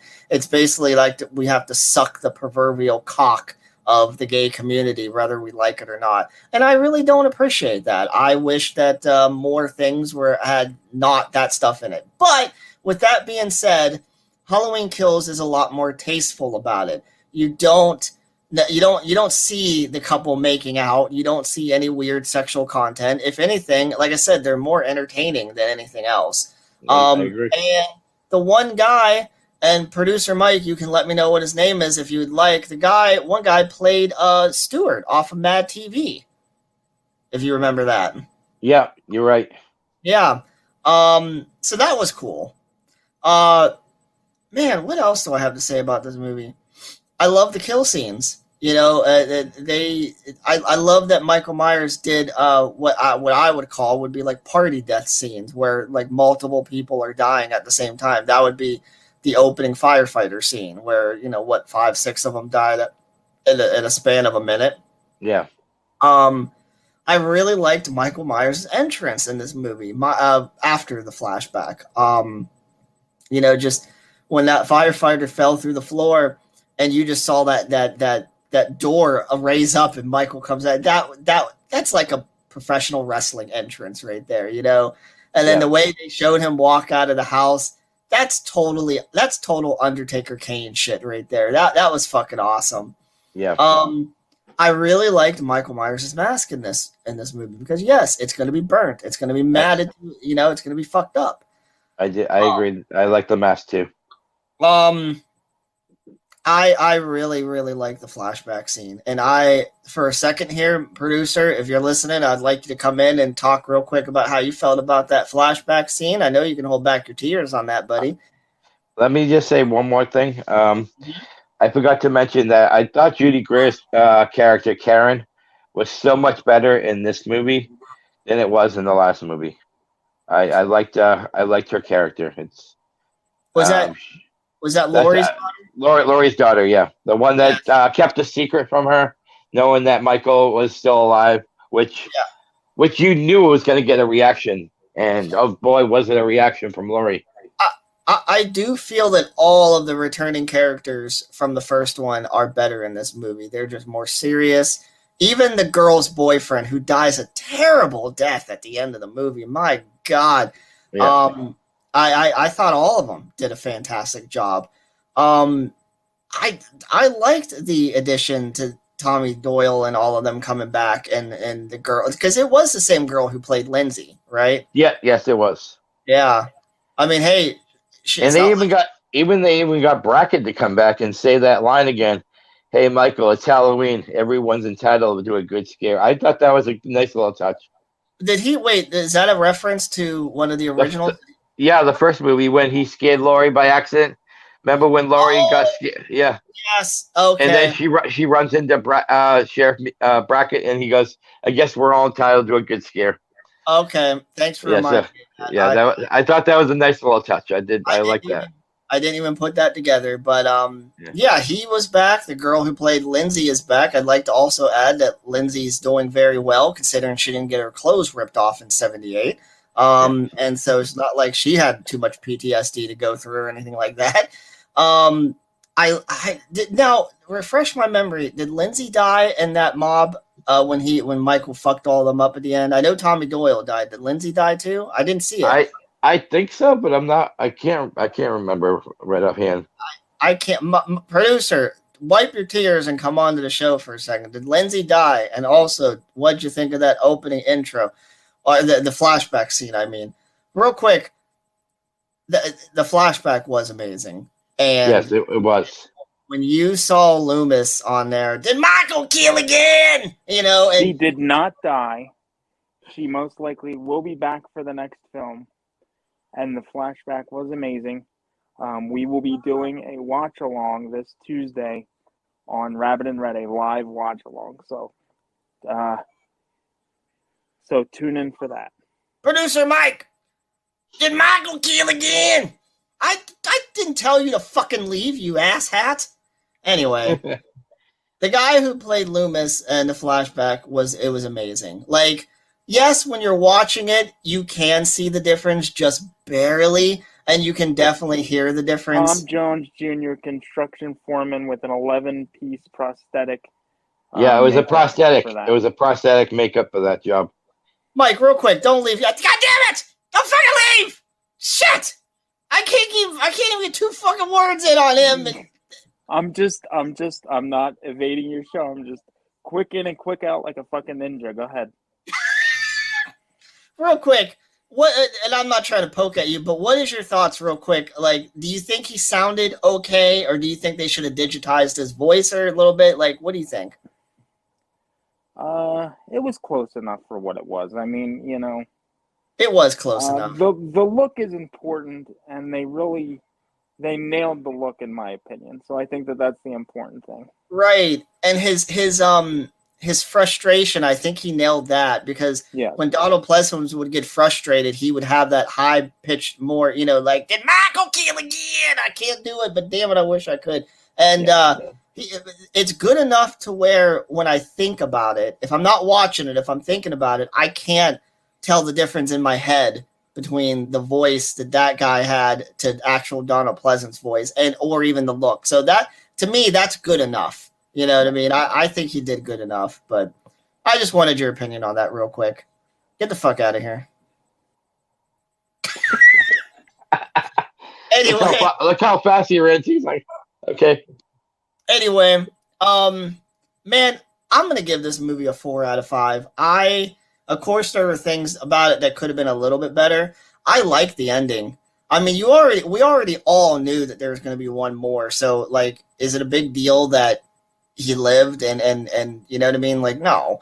Um, no, I, I, I agree. I, I thought it ended uh, perfectly, and uh, that, it kind of leaves you guessing a little bit. And that whole ending was satisfying because at the end of the day, you got to see the town get their revenge on Michael Myers, and you thought that they took him out there, at least for the rest of the movie.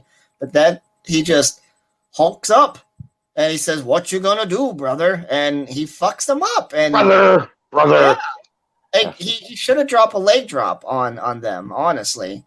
Yeah. Um, also, I, I liked how they did where uh, his mask was off, and you kind of sort of got to see his face, but not really. And I just I just liked how that whole thing was shot. That was such a satisfying ending, either which way.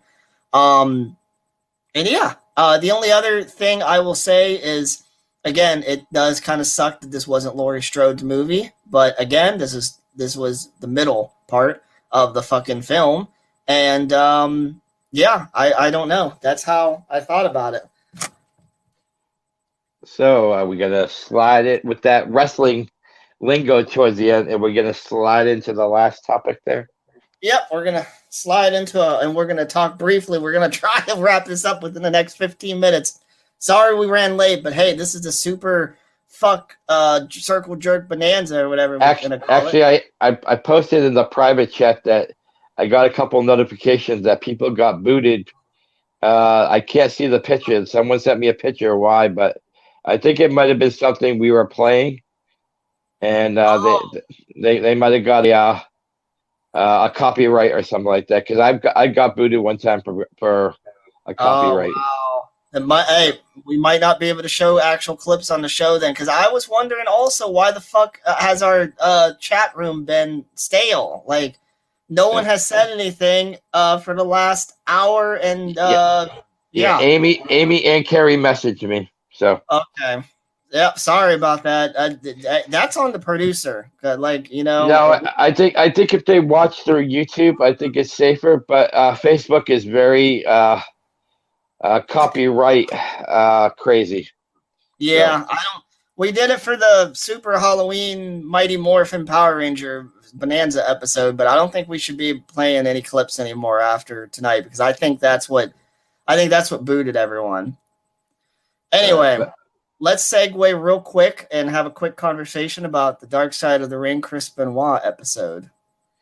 So I, I didn't get to watch it again like I said I was, but I know enough about the case that um I'm going to go back in time before Chris Benoit did what he did.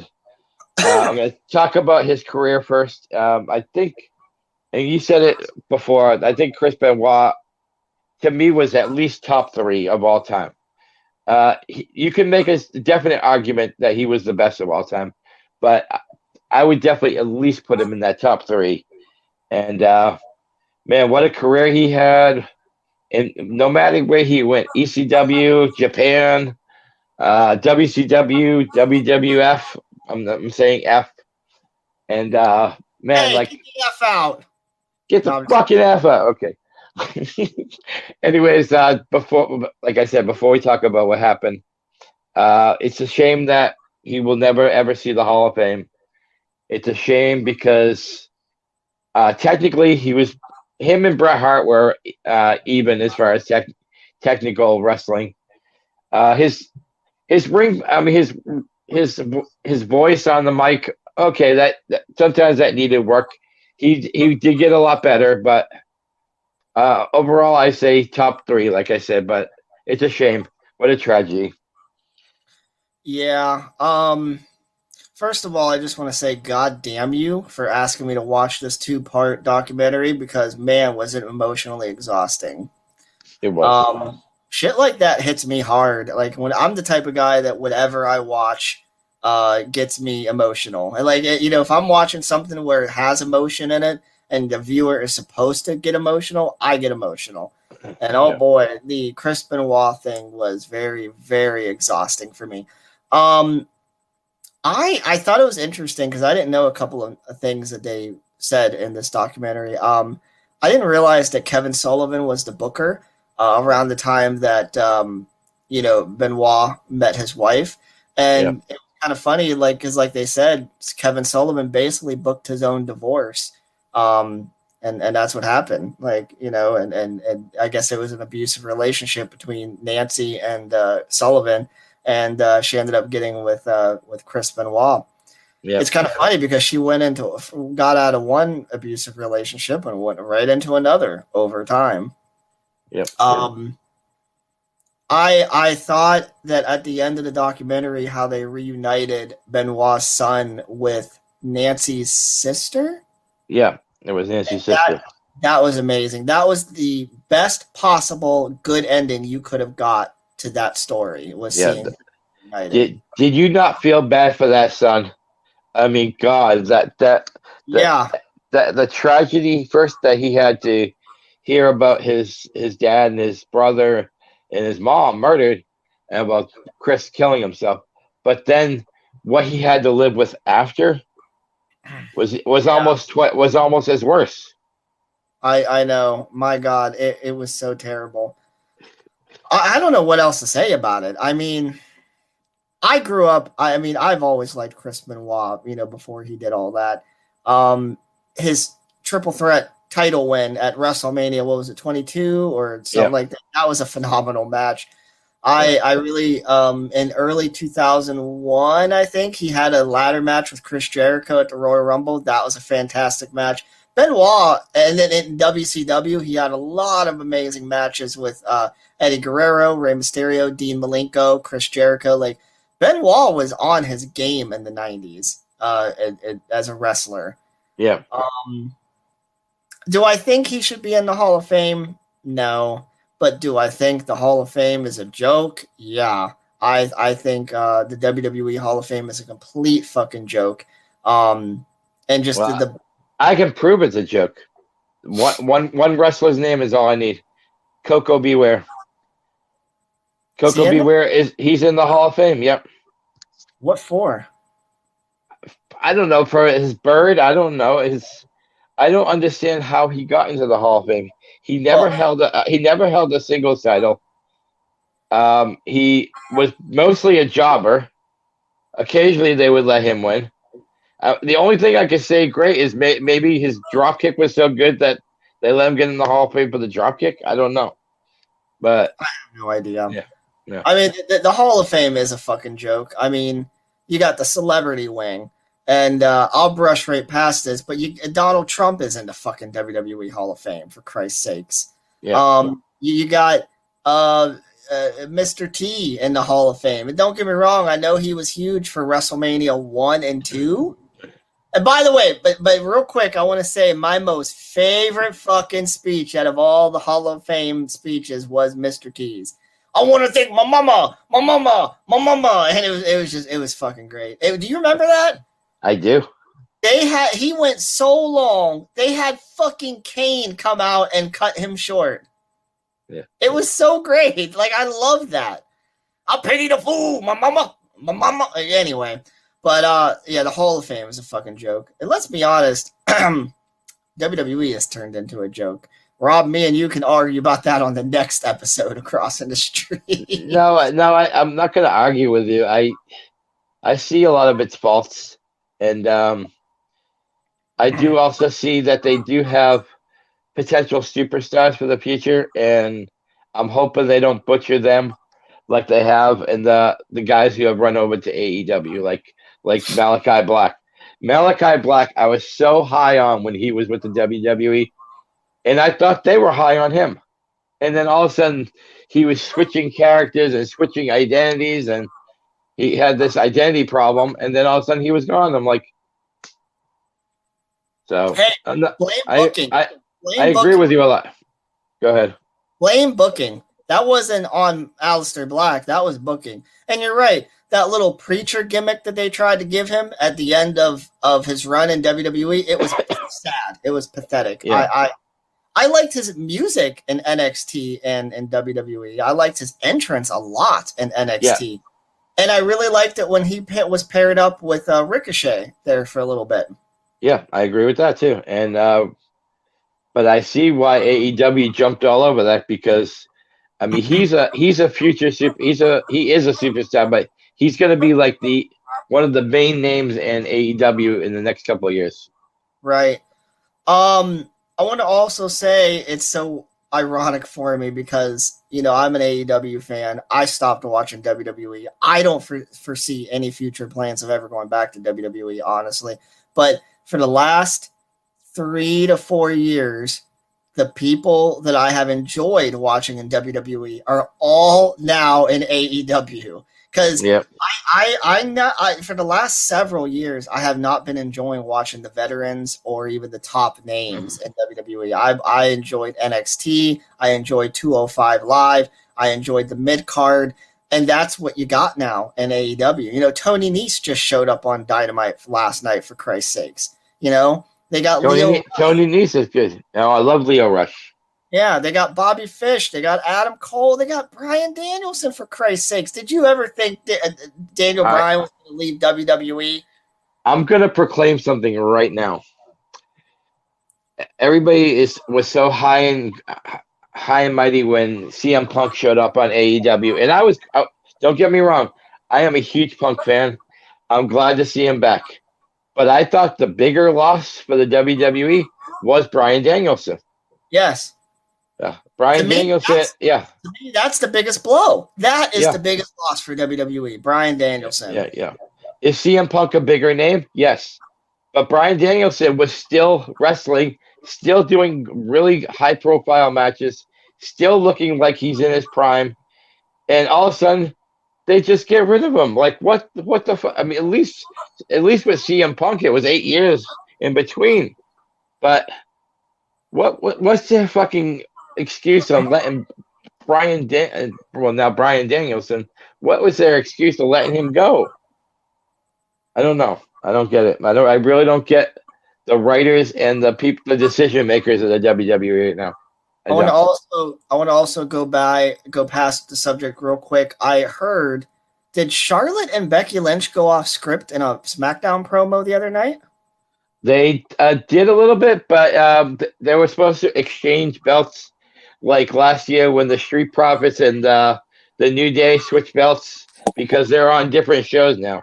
Charlotte went over to, got drafted to SmackDown, and Becky Lynch got drafted to Raw. So they were supposed to have a belt exchange ceremony where, and they kind of went off script a little bit. Like, and Becky threw the belt at Charlotte.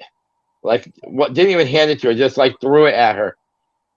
It was almost like it almost like resembled like she was pissed off at this whole angle of going to Raw, because she walked out right after that. They were in the middle of a, a segment, and then she just threw the belt, and here comes Sasha Banks. And just as Sasha enters the ring, Becky just like takes the exit instead of continuing to yell at Charlotte. So it, there's something interesting going on there. Yeah. Real quick, um, one second. Producer Mike, do you have something to fucking say or something? You have come in and out of the broadcast three times within the last minute. You got something you want to fucking say? Or what? All right, anyway. Um, man, see, that's just the point right there. What? Who is in charge of the long-term storytelling of W W E? If you have two women who are champions of their own brand, why the fuck do you book them to change brands while they're that specific brand's champion? And then you, you do a cop-out uh, solution by letting them exchange the belts. That's not how it works. That yeah. is not how reality works. That's the problem with the W W E. They they break their own reality. And how are you supposed to pay attention to that? Like, how are you supposed to take that serious if they're going to break their own reality? Well, and then you also have the rumors that Charlotte's on the end of her uh, contract right now, and that she might end up going to A E W. So I heard that I heard that she's got years left on her contract, and they're not going to let her go. So I wouldn't get my hopes up on that. I don't know. I, I saw, because now with uh, you know, Arn Anderson's over there. You know, there's a lot, a lot of ties between Anderson and the Flairs, and I I see her trying to get out of her contract because she I, doesn't she doesn't wrestle like she like we both agree that Charlotte Flair is the best thing in in in women's wrestling right now. But I, I don't see that same wrestling that I've seen from her in the past. It's almost like she's bored with the brand. She's bored with wrestling the same people, and Did I could you? be I could, I could be far off, but I, she looks bored. Speaking of being far off, did you just say that I would agree that Charlotte's the best thing in women's wrestling? Yeah, I think you do. I, th- I think as far as as far as W W E, I think oh. yeah. Oh, okay. As far as W W E, yeah, yeah, cause, yeah, because we were talking about W W E, so I was like, oh, I think okay. I think she's the only only legit pure wrestler there is. I, I, I like Becky Lynch. Don't get me wrong. I like okay. Sasha Banks, but Charlotte Flair is like worlds above them. I will worlds. agree. Well, okay. Here's the thing. I'll agree that she's just barely, probably a step up from Sasha Banks and Becky Lynch because of the amazing things she can do in the moment. I would say she's just by a cunt hair. She's just better because she, you know, she can do corkscrews off the top rope. She she takes chances that you don't see Sasha Banks or Becky Lynch taking, I don't think. Um, so yeah, I will agree just barely, just by a small pubic cunt hair that that Charlotte probably is one, the best woman uh, in W W E. But, but think of the matchups if she goes to A E W. Think of some of the matchups that could be.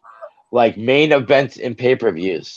I know. Over, over, over, over the men. Over the men, too, I'm talking. Well, yeah, yeah. Well, yeah. Charlotte, Charlotte, and Br- Charlotte, Charlotte and Britt Baker. Charlotte yeah. and Ruby Soho. And, uh, yeah, the list goes on and on, you know?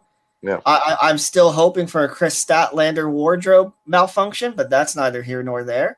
And, uh... yeah, I, I, you know, here's the note I want to make on that. Um, the A E W women's division is finally getting stronger.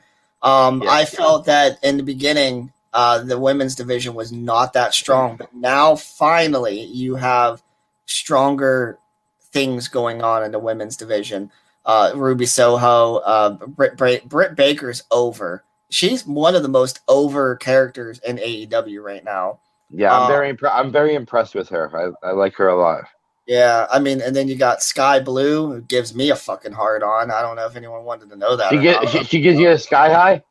Yeah.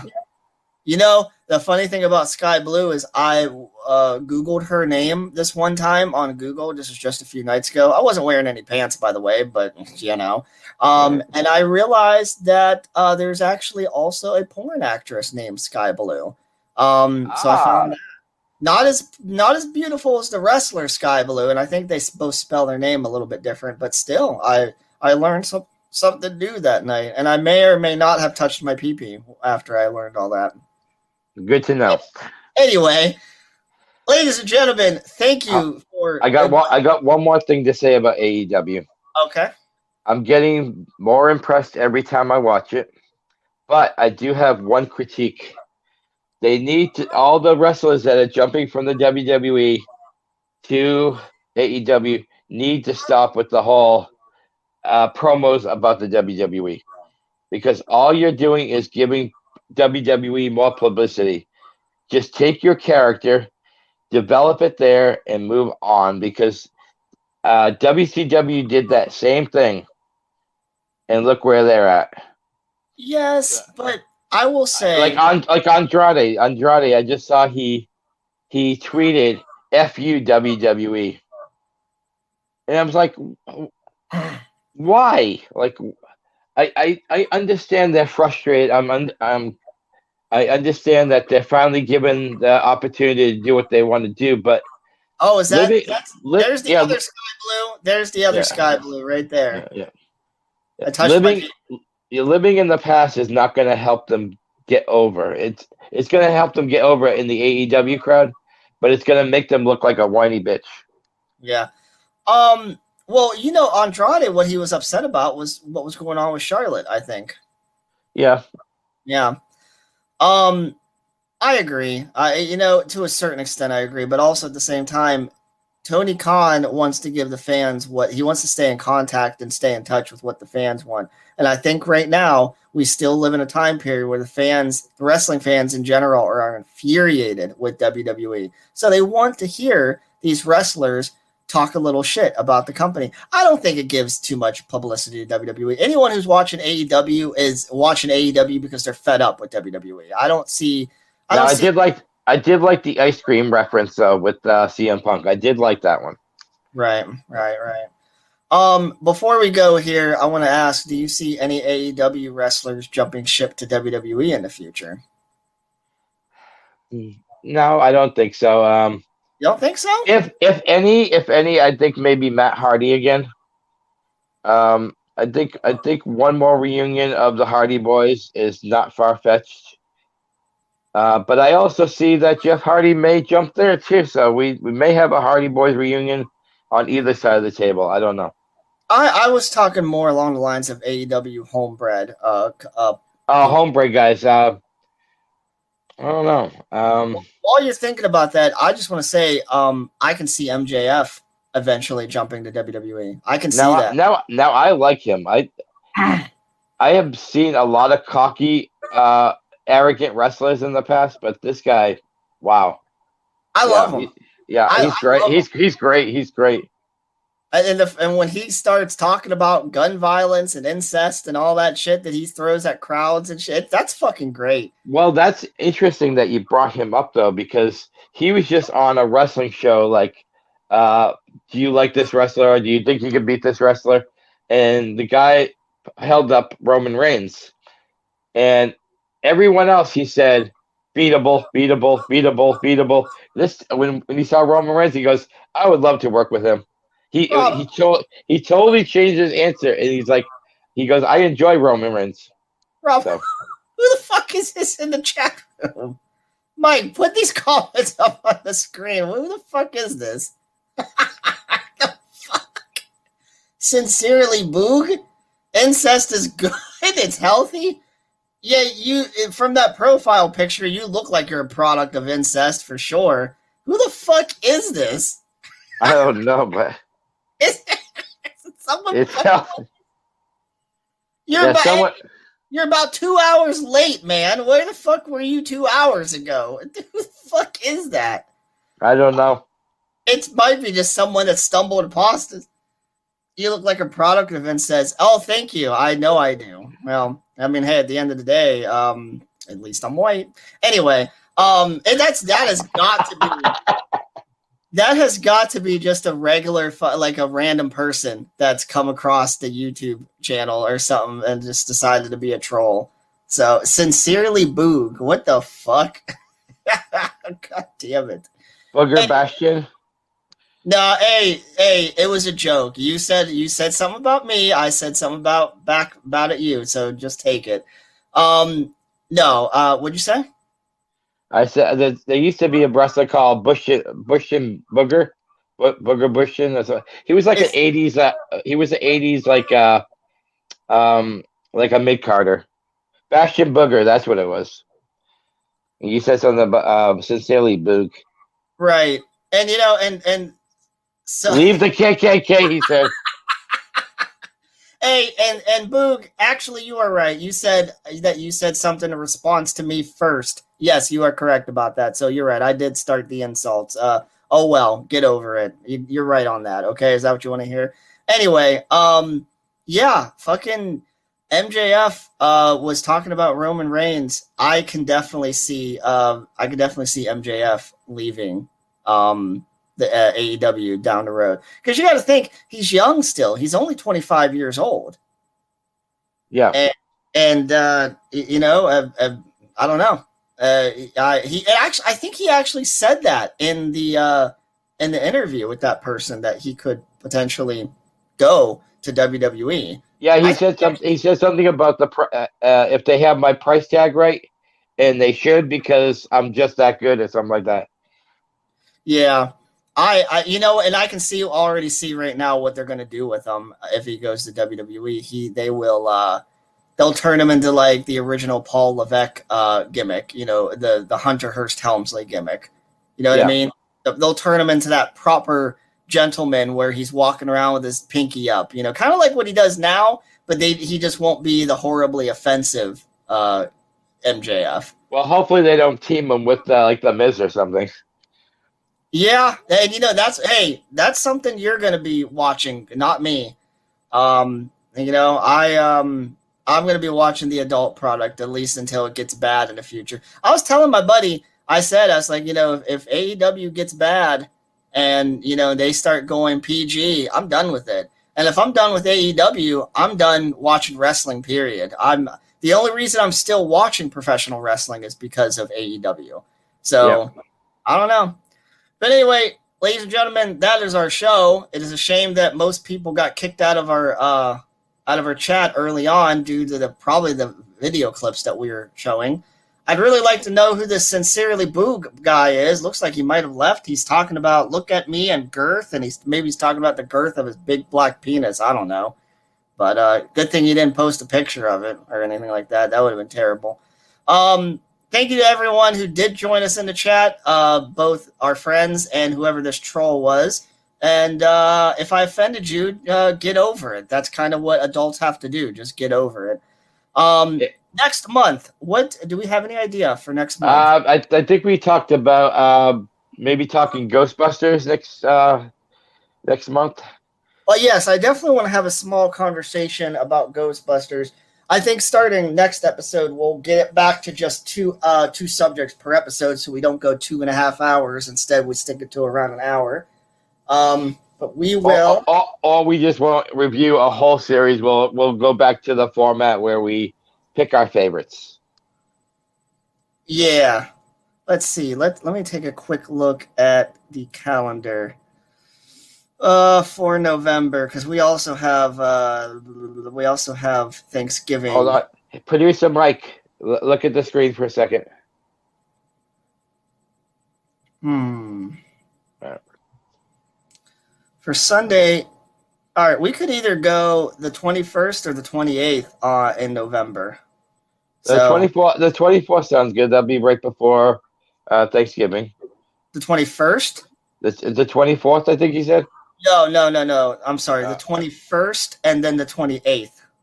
Uh, we'll go. We'll we'll stick with that third week. Uh, the twenty-first sounds good to me. Want to stick with the twenty-first? All right. Yeah. Well. But for people who are on the uh, Crossing the Streams page, we'll give you updates for uh, guaranteed date.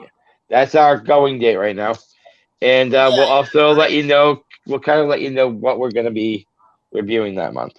Yeah, it's uh it's not a guarantee. It's just an idea right now. Um, yeah. I'd sure like to know who this Sincerely Boo guy is. He, it's kind of entertaining. I wish he was in the chat earlier. He says I got a small penis, and and buddy, you're right. I do have a small penis. It just means that bitches can deep throat my penis a lot better. What's this say? Y'all know each other in real life. Y'all be giving each other dick, huh? Oh, that was a good insult. This must be just a rando that stumbled upon our show. Yeah. This mu- hey, Boog, I really hope that's not a picture of yourself. I I really hope so. I mean, you you look you look like you were just completely out of it as a child. I hope that's a child picture. I hope you're not actually twelve years old. How old are you, Boog? You know what? You can answer that question later. All right, ladies and gentlemen, we thank you very much for joining us tonight. Uh, hopefully, we'll be able to get all of our people back in the chat for next month's episode. We we can. I don't think we can ever play clips like that again because that I think that's what kicked people off. Yeah, I, I mean, I know Mike has permission to use a lot of clips, but maybe it's the new one. I th- I'm thinking it might be the Halloween Kills clip. Uh, might have got it. Um, I don't know if it was the he showed he showed a small part of the uh the with the with the chains when, when you know when the, the firefighter scene, he showed a little bit of that, and I noticed around that time is when, when it went silent a little bit. Mike, so. I can't hear you. We can't hear you. We can't hear you. Oh. Okay. That's all. It's just Facebook, so you'll still be able to watch the episode in full on YouTube when it's done, so you know, you'll still be able to watch it, so no worries. Hey, real quick, do you, Mike, do you know who the fuck this Boo guy is? Somebody somebody from Twitch, apparently. Oh, oh yes, I do see the Twitch. Yes. I guess oh, was... we, we we have Twitch? Yes, you do. Yes, okay. Rob. I guess I guess he was expecting to, for us to play uh, uh, Minecraft or some shit, and instead he uh, what he, Mike, he just said you're cute. Boog says, says you're cute. Okay, apparently he doesn't care. Hey. Well, all right, Boog, join us on next episode, uh, next week, next month's episode, probably the twenty-first or the twenty-eighth. You can come in and talk all kinds of shit and uh, say whatever you want. I just wish that you were in here with us two hours ago, so we could have got you part of the conversation. Yeah. But anyway, um, thank you to everyone for joining us on this extra long episode. We're going to go back to our normal length episode starting next month. And uh, I have been Crippled Cody. And, and I have been Father Mahoney. And this was Crossing the Streams. Have a good night. We'll see you next month.